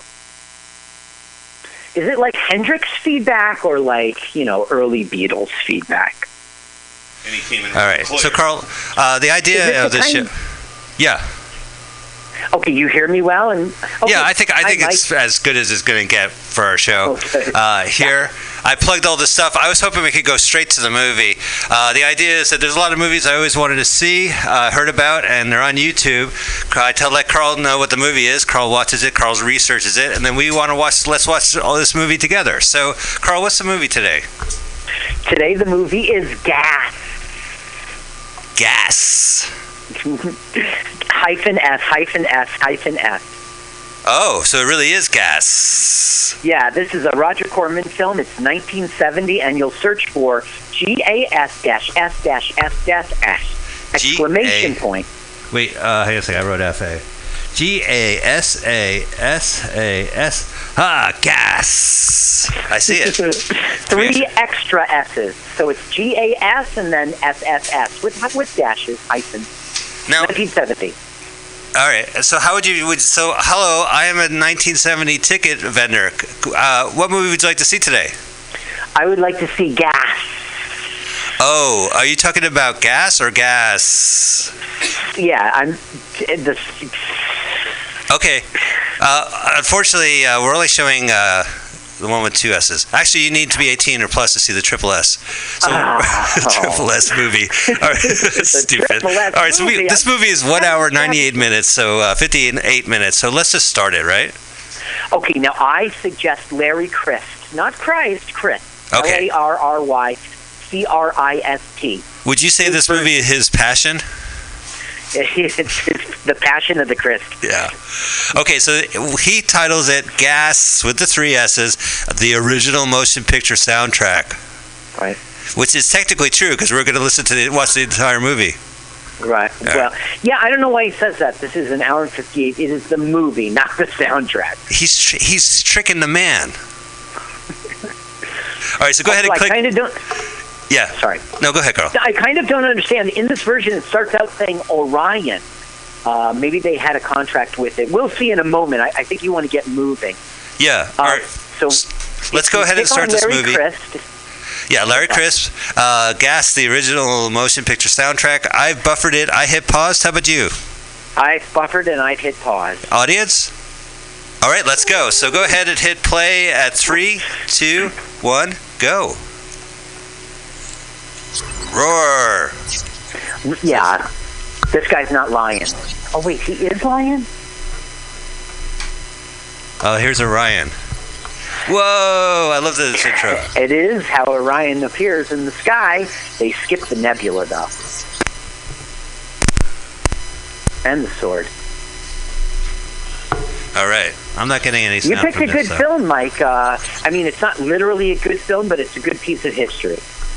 Yeah, you know, I'm a big fan of the Mr. Corman, right? So uh, yeah. I, I'm aware that he made a bunch of movies, and by 1970, he was still, you know, he was at his peak, but he really peaked during the 50s and 60s, I think. And this, I would count 1970s as part of the 60s, and uh, this movie is for the 60 generation. All right, what's going on? There's an animation. We're going to see a cartoon at the beginning, and um, in a minute maybe you'll turn the voice up because the general, it's clearly they're trying to do John Wayne. I'm having trouble with the sound on this machine again, so I, I'm not. I'm going to wait. Let me see if you can hear it on my side. All right. Uh, some Inuit. Okay, I muted. Do you hear it? Did you hear Yeah, it or I did. no? Okay, so it's a general. the chairman of the board of Flame Out Aeronautics, the father of massive risk. So you can hear he sounds like John Wayne. What happened is there was an accident. They invented a gas that would kill everybody over 25 years old for military purposes. So, and unfortunately, it got out. So this is what the cartoon is explaining the plot. So the characters don't have to tell us a story. This stupid cartoon in the beginning will, will set things up.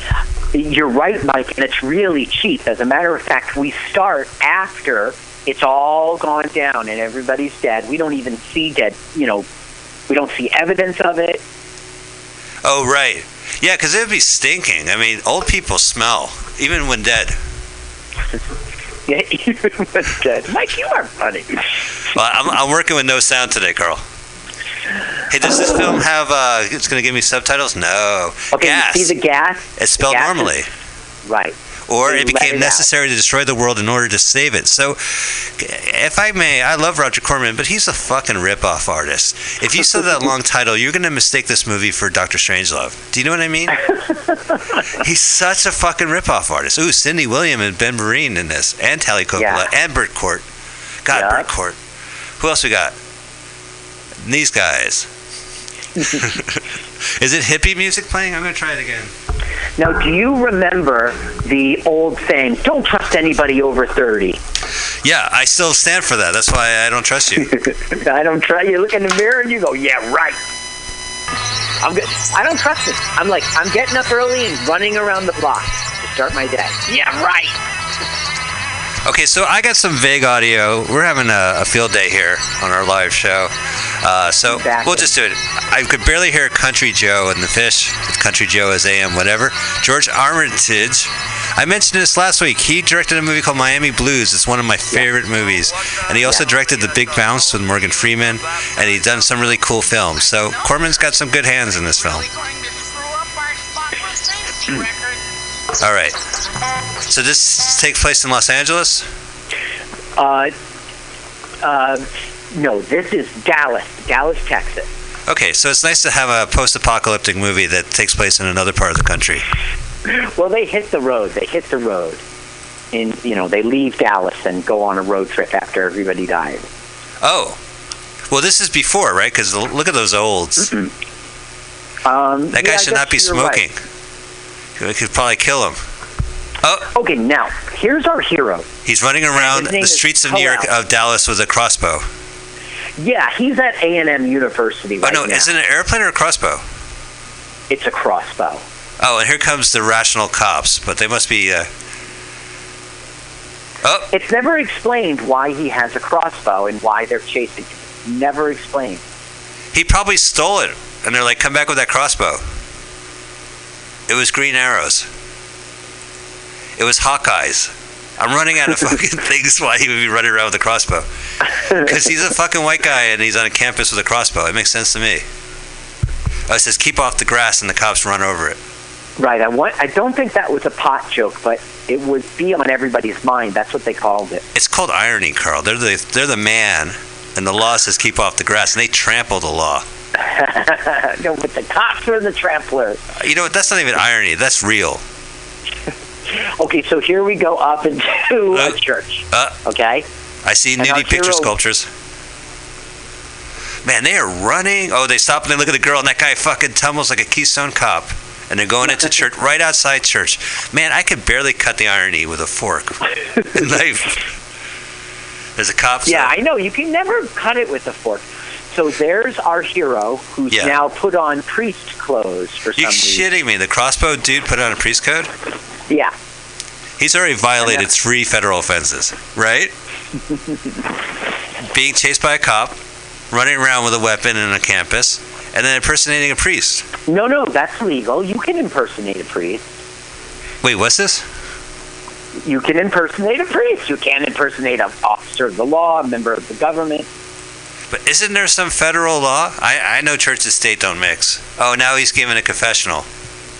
Okay, so this woman we're meeting right now, um, she is going to let us know. Okay, where is she? Where is she? Cilla, Cilla, C I L L A. What she's doing right now is she's ta- she's an undergrad student. She worked with these people who created the gas, and she's letting this guy know everybody's gonna die Right. like right now. And can I mention there's a movie poster of Debbie Reynolds, the singing nun, as the singing nun, uh, right outside the confessional, or in the confessional booth. So that's weird. And they my wife, I, I used to call my wife the singing nun because she just refuses to sing. She she moves her mouth.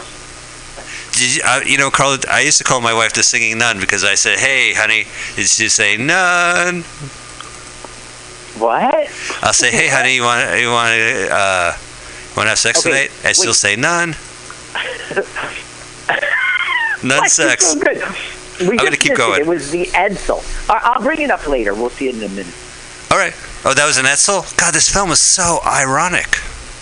Well, okay. All right. So we're talking about it. So let's just bring it up. The Edsel was a failed car, as Mike you know, and it was a failed car because the front. I mean, the theory is it wasn't masculine. The front has what looks to be like a woman's Oh. uh, entrance. Okay, that's the Edsel, and that's why it failed. So, failure or not, I'm sure the Edsel would get more sets than we can. He's probably doing a show right now, the fucker. How come This Edsel's doing a set? Edsel's in a movie right now. Yeah, what the fuck? Edsel's in a movie and I'm fucking stuck here? No offense, Carl. Now, it's a 1958 Edsel Pacer. You see, Pacer is really the name of it. Edsel was a car, but there were different ones. It wasn't like a company, it was a car. So Edsel now was named after like uh, Henry Ford's grandson or some shit like that. No, it was um, Mr. Sell. Um, Mr. Sell. Uh, Ed. Ed Sell. Oh, Edsel. hey, uh, So boy. now they're making out, and they've decided we're an item, even though we met in a confessional. It's very cool. You're impersonating a priest, and we're going to go on the road together. okay. Wow, things are happening fast for this movie. Let me ask you something, Mike. Sure. The soldier, like the average soldier in Vietnam, and that's what's on the mind of these people, was 19 years old. So why would a gas Yeah, well, kill people? You know, we just 25? decided to uh, just to stay stoned. You know, until Uh, the whole world blows. Yeah, that's a good question. I'm getting some audio. He's explaining his philosophy is now that the old people are gone, we're just going to stay stoned all the time. Oh, so this already happened, and Dairy Queen is still open. Thank God. Yeah, that's how weak they are. This movie is really weak in this way. Businesses keep going. They're just everyone's 25 and younger.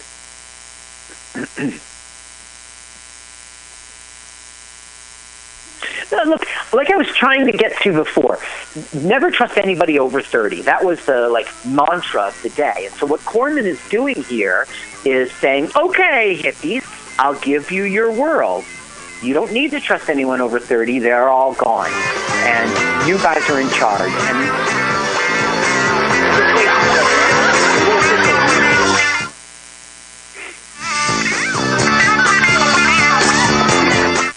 Life's a party now. That was a mosh pit if I've ever seen one. What year is this?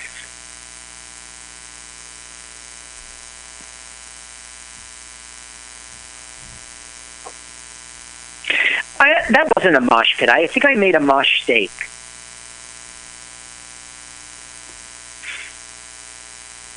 Did I lose you, Mike?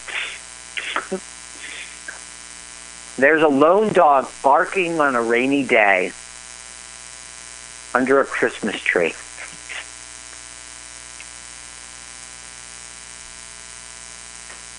Those are dead people, Mike.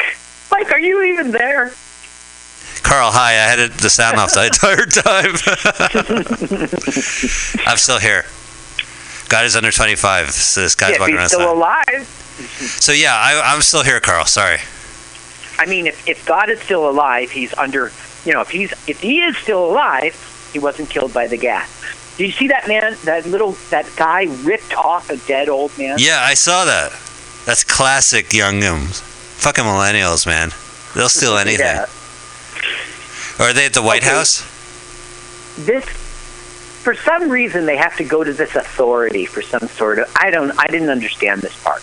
He's like some sort of boss. But he has his shirt off. And This he's is my authority. This is all I need. Carl, stop making fun of this movie. Sons of Force, you. Oh no, wait, that is the movie. I'm doing Cartman. Mm-hmm. Authority. This is my authority. Yeah, it's a bad Cartman impression. He is Oh, you see that completely sign in the hairless. You see the? Did you see the sign in French? Oh, what is that? Keep off the grass. No, it's pre. Okay, the joke is past. Never mind. So he's questioning his authority. Not he didn't come to them to get permission to. Okay, watch. This is where Kennedy got killed. Oh, too soon. This is just like seven years later. See the Texas. Yeah, the Texas Book Depository. That's where my uncle uh, Lee Harvey. Oh, said And- too much. Okay, watch. This is where it gets. Oh, they didn't show it, but that's where he gets shut. Do you see the vagina on the Edsel? Oh, I do see the vagina on the Edsel. Right in the middle of the car, there's a, uh, a long uh, vertical uh, vagina. Now, you're not allowed to leave uh, Dallas. You don't have permission from that guy. So you've got to stay in Dallas. we Yeah, screw that, man. Oh, and then they shoot him. My own. So weird. So they're on the road now. Right, and there's like three or four parked cars. Well, this, they probably spent a lot getting this designed. this was shot in um, both Dallas and in New Mexico. You see, they shot in New Mexico. Corman wanted to do it because it was the winter. It was November. And he was like, we have to have this film done by December. And the, uh-huh. his reasoning was the themes in it are so topical. They're of the day. The thing's got to be released right now, or its time will pass. So he shot this movie in November and released it in December? Yeah, four weeks he had it. Well, actually, I don't want to talk ass. I don't know if he released it, but he completed it within four weeks, and it was in the hands of International America. They released it in 1971, so Oh, right. I mean, so that's January. But still, that's less than a year. Yeah, they they cranked it out right away. They did not like this. So what they're doing here is they're burning books, and she's protesting, and he's and he says like they're crappy Harold Robbins or whatever, and she's like, okay, let's burn them. All right.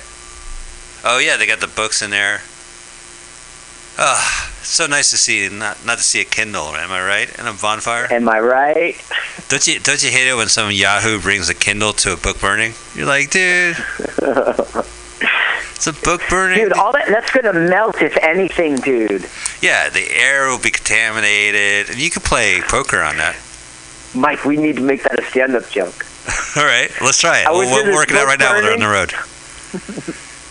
Don't, don't you hate it when you're at a book burning and some asshole brings a Kindle? That's a good one, just like that. All right, done. Let Mark, write that. noted. Then uh, what about a tag? Burning Kindle. Um, yeah, well, like I mean, at best the thing will melt. Or I don't know. What do you? Okay, look. See, it says visit the oracle and find the answer. Did you All see right. the sign? Right, and it says 850 miles. So you vi- you will see this as a theme. Okay, you see that bus that's leaving there? Right, that It's he's never being followed. it- Right. Why are they following? It's never explained until the very end of the movie. Could you tell me now? Yes. Certainly could. Tell me now. Spoil it now.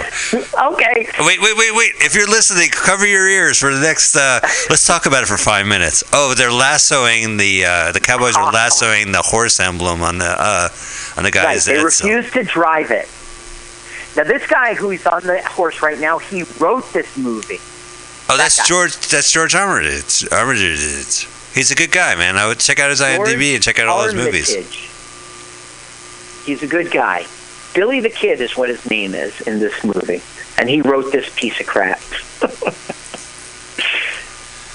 I would have myself. I would cast myself as Billy the Kid in my movie.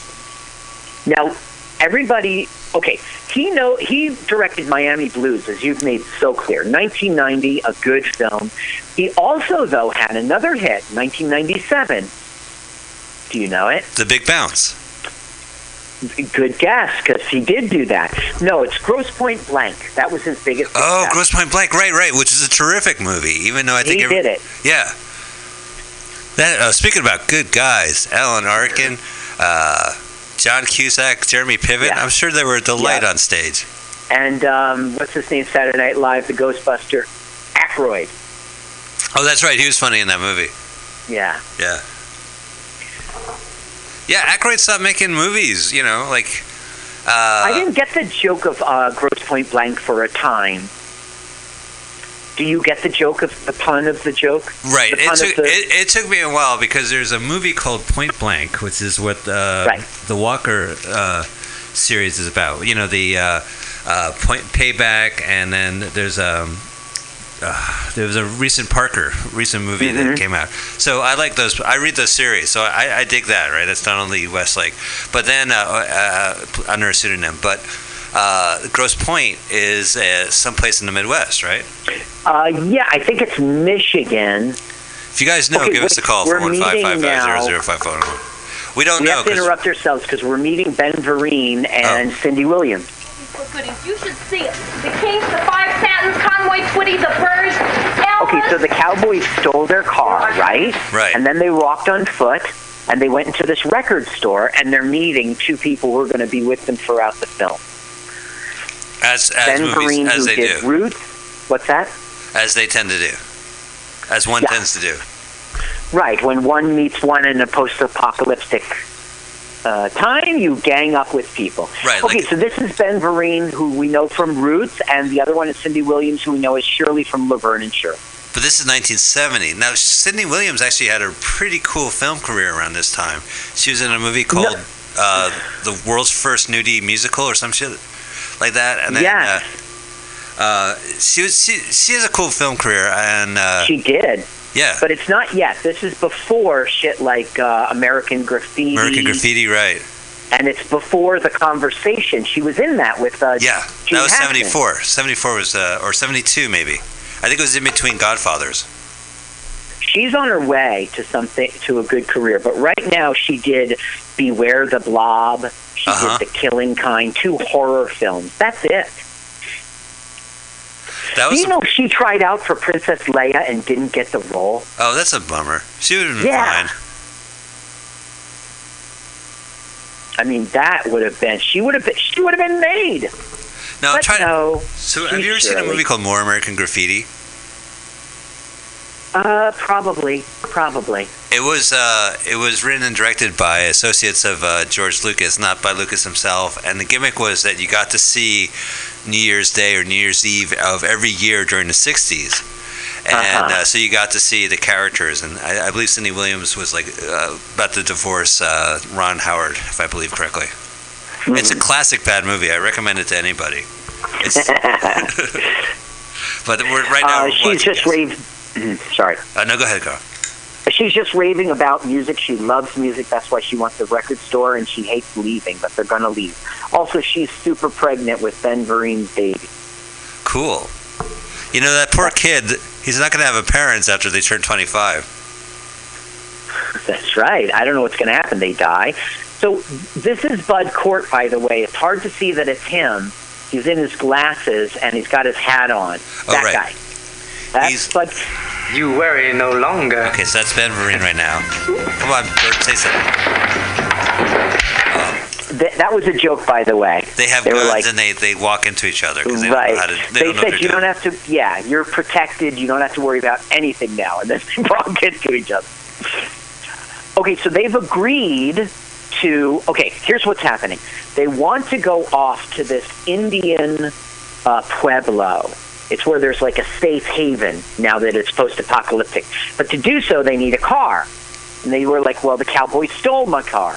So Ben Vereen and him was like, "Okay, we'll help you get the car back," and that's why we're here in this shootout. And this is back in like. They used a lot of deserted cars as props, and now they're in a, a car lot. Right. I the joke here is they say cowboys' names as they fire. Now, you remember that in the 50s, not that you literally remember, there were, everything was cowboy shows. Are you saying I would have been dead by now? One can only hope, but I'm saying that you've been told Yeah. um, that in the 50s it was all cowboy movies. So they're saying names right now. You can turn on the audio if you want for a minute. Yeah. Of stars. Jim Brown! Hey, babe, it's the only one, you know? Jim Ornez. Oh, I got that joke. Ben Vereen says Burt Jim Brown is Lancaster. he's the only one. Cowboy. Oh, look, there's Kentucky Fried Chicken. Ward Bond, you're forcing me. See, they're trying to be a comedy. This is really trying to be a comedy. So now the situations are ironical. Is that the right word? Yeah, it's ironical. If I could Right. quote our, our friend, uh, director Dave Gebro's movie, the. Uh, ironical. Oh, shit, what was that movie called? But he- no, he, uh, The Homeboy. He had a movie called The Homeboy, and one of the characters keeps saying ironical. I'm being ironical. Oh, right. So that's what the comedies. Okay, he just said that he invoked the base one. He goes, John Wayne! And when he did, like, it's the winning shot. Right. So now all the cowboys are dead, and the girls are like, Yay, you killed people. You guys are so great. You killed people. Now they get their Edsel back, and they're going to take off. Okay, this is Edgar Allan Poe. So this is a dude on a motorbike with his lady, and they're all Yeah. dressed in black. Are and they- the Raven. Yeah. Uh, Now, when they started shooting this, they only had a first draft of the script. Right. They made up everything as they went along, and one of them was could've this. Edgar Allan Poe character. He like he's like the, I I thought he was the Oracle. Maybe he is. He like he's talking to them now, but he's going to go away and watch them upon the from afar throughout the film. I don't know why. So, Flight may be the most reckless solution. Prince Prospero learned that the wicked. he seems like a reject character from the Venture Brothers. Like they said, eh, let's scrap this shit. it was on the cutting room floor. Cut yeah, Not even good for that crap. Good riddance. Oh man, is that half baked? Done. When you get cut from a Venture Brothers movie, there's not much do you care. Yeah. Oh, a TV show. It's a cartoon. TV show. And off they Got nice drive. Okay, so visit the Oracle and find the answer. 538 miles. That's the same fucking sign. Unless Yeah. they're getting closer, because previous it said 538 miles. Maybe they're getting closer And- now. This says 500. Where's the continuity, girl? Corman. Carl, when now I you saw 12 the truck that was following them again. right, which you still haven't told me. The, the That's end. right. It's inexplicable. It's only explained at the end. Well, well, we may or may not uh, make it to the end because this movie is two hours, and uh, I would like to get out of here before uh, the next uh, show at Mutiny Radio comes on. Uh, There's, uh, I forgot to mention um, Francis Ford Coppola's uh, sister, oh, because it said Coppola, and I was wondering about that. Francis, Ta- Talia Shire. that's Talia Shire. Oh, Yeah, it's Talia Right. Coppola. Duh, I'm such a fucking moron. you are, but not for that much. Oh, I, wait a minute. I, are you insulting me? I don't So know. Ta- I, I'm certainly not insulting you. Um, I mean, not that time, but I, I am insulting to you. So uh, she was the sister of director and producer Francis Ford Coppola, and in this movie, you know, up to here, she did the Dunwich Horror Uh-huh. and Prophecy. So she is definitely trying to use her brother's name to say, "Come on, cast me, come on." Well, I don't know the reason why uh, her name changed to, to maybe she got married or maybe she did change it. Like Nicolas Cage, of course, his his last name was Coppola, and he Yeah. changed it to Cage. Right. So, uh, and Jason Schwartzman is Talia Shire's son. Uh, why do I know that name? What was he in? Uh, I don't know. Check out your Netflix pile and look at the movie you didn't bother to watch. Uh huh. Uh-huh. And he was in it. Yeah. Uh oh, they're getting trippy So- now. Psychedelia. It's like a copy of a copy. Oh, it's That's Country, Joe. Yeah, he's the soundtrack person. Right now, he's called AM Radio or something. Well, they say that in the credits that he's playing AM radio. Yeah. So right now, he's not Country Joe and the Fish. He's AM Radio and the, I don't know, radios.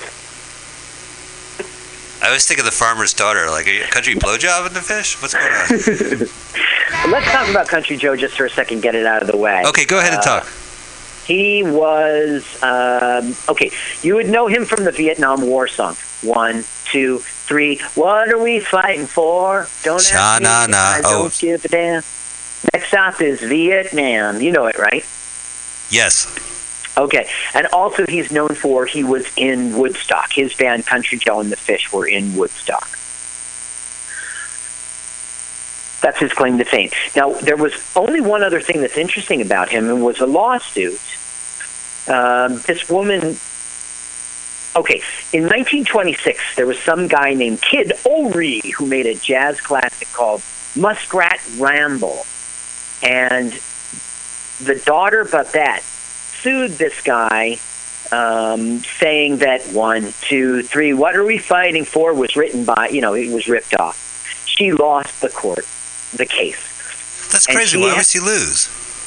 because it, it had been 26 y- okay in 1965 the song came out and she didn't say anything till 1999 it was pretty obvious um, she went for de- three decades without making a lawsuit so they said come on now this woman she had to pay $400000 for his attorney fees and she had to sell the rights to the song Oh, to get the money so he really wow! What a stupid, uh, terrible story. Godhead, get it, gang? Hey, Country Joe.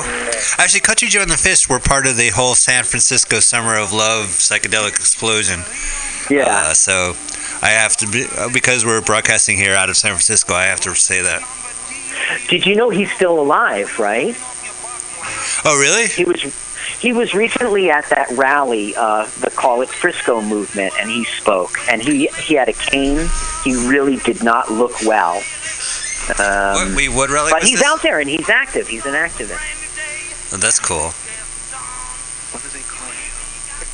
So we got some psychedelic uh, going on, uh, including uh, extrastitial uh, psychedelic images on the screen. Now he is not with our hero, her- heroine. He is not with Celia. He's with cocaine. What? Oh, the crack in the world and the drugs. I get it. Yeah. Oh man, I'm just tripping balls. Really, my balls are to the floor, and I, every time I walk, I trip. See, I trip right over. Yeah. And what happens when you get older? They hang. Yeah. There's a I'm feeling that.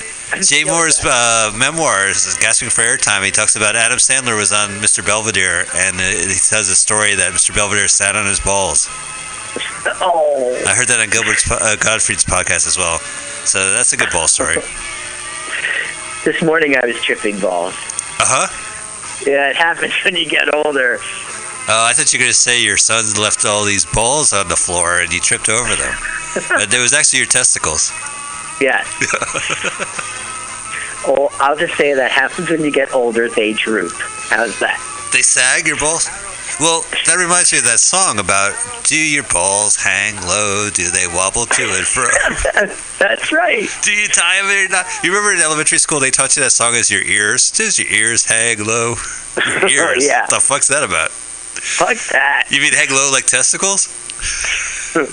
Oh, uh, the scene's passed, so I've got to quickly bring it up. Oh, the psychedelic has see there, that's Yeah. not who she. She, uh, he made love to just some random girl, and uh, that is what gave the film an R rating. That scene we saw, Oh, because he slept with another girl. right? And she doesn't care. It's hippie time. It's love and peace. If she said you broke our relationship apart, this would be rated G. She doesn't see how they're all happy. See, everything's good in our new world with under 25 year old people. Carl, I should mention real quickly that the rating system in 1970 was completely different from what it is n- nowadays. In fact, we saw a movie, one of our films we saw on Let's Watch Full Length Movie on YouTube, was Let. What would you say to a naked lady? And that got an X Right. rating, and it was later Yeah. rated R because it wasn't like what we imagined. That's Uh, right. And also, one last thing I'll, I'll say is that the board has a rating, rated X. They don't have a rating called triple X. That is a complete fabrication. Oh, I didn't know that. Yeah, because you don't have to get your film rated, and they'll say this film is not rated. Uh, and during, you know, Midnight Cowboy was the first uh, X-rated movie to be uh, to win an Academy Award as Best Picture. Uh, Yeah. And you watch that movie now, it, it's a R. You know what I mean? Uh, So a lot of movies that we would consider R were rated X, and people wanted to get them in the cinema and to say like, you're not going to be watching Midnight Cowboy. You're going to be watching dudes doing it. They'll say it's triple X. you know what I mean? Yeah. Yeah. You actually get to see the the process. I see where it came from now. Hardcore sex was triple X. Yeah, right. Well, whereas X was Allen Funt talking about, uh, oh, you so you like fellatios, huh? So look, there's a football team driving around in dune buggies. And they're all okay, chasing there's after the our van that doesn't get explained. Uh, Okay, so I have to tell you what this is. It's kind of dumb. This, see these dune buggies? yeah, Carl, tell tell the audience what we're watching. You see, it's a traveling band of football players. I don't know why. With cheerleaders and a band. Yeah, and there's a coach, and they have all the equipment and everything. They're always in uniform, and they drive around in dune buggies. And what they do is they rape, pillage, and plunge. You see, they're stealing right they're now. stealing, and in particular, they're at a butcher shop taking slabs of meat, if that's symbolic. Yeah. Oh, there goes Now. Mike, you're very sensitive about rape, and you always like give a rape warning. We yeah, because that- we respect our audience, and we should, you know, we're, we're not here. We want to have a good time. You see, ladies and gentlemen, he's very sensitive about. Oh, so you say this is going to be a Roger Corman rape scene? Well, it okay. They're going to do now. It isn't. It doesn't pan out to be a rape in the end, okay? But that's how it starts. We're going to rape you. Look, see how they're wrecking up the car. What for? They're just a marauding band of Marauders. yeah. They're marauding They're marauders. Football people, and then they'll play a football game. Okay, so now They're chasing the this girl. horrible, She's on the bed. scene. I got you. This is it- for Mike, ladies and gentlemen. No, I guess their, their joke is that the football players are raping like they're football. They're tackling. Oh, they got caught. She's wearing a helmet. See, it's all in fun, rape of back then. Okay. Up against the wall. That's a penalty.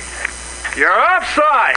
Wait, now they're outside. Now they are, yeah, well, it's a comedy, and so it's like madcap, crazy fun. Carl, they were It really indoors. isn't. they were in the bedroom where she was about to get was being assaulted. They confront each other, and then a split second later, they're out. They take it. They're outside. Well, I think it's time has passed in, in the world of the movie. I don't think it's just like, Okay. I God, I should have taken the acid before the show. yeah, it changes up time. Man, if I was on acid, I'd be like, what a waste of my time. Can't we watch the Monkees movie or something?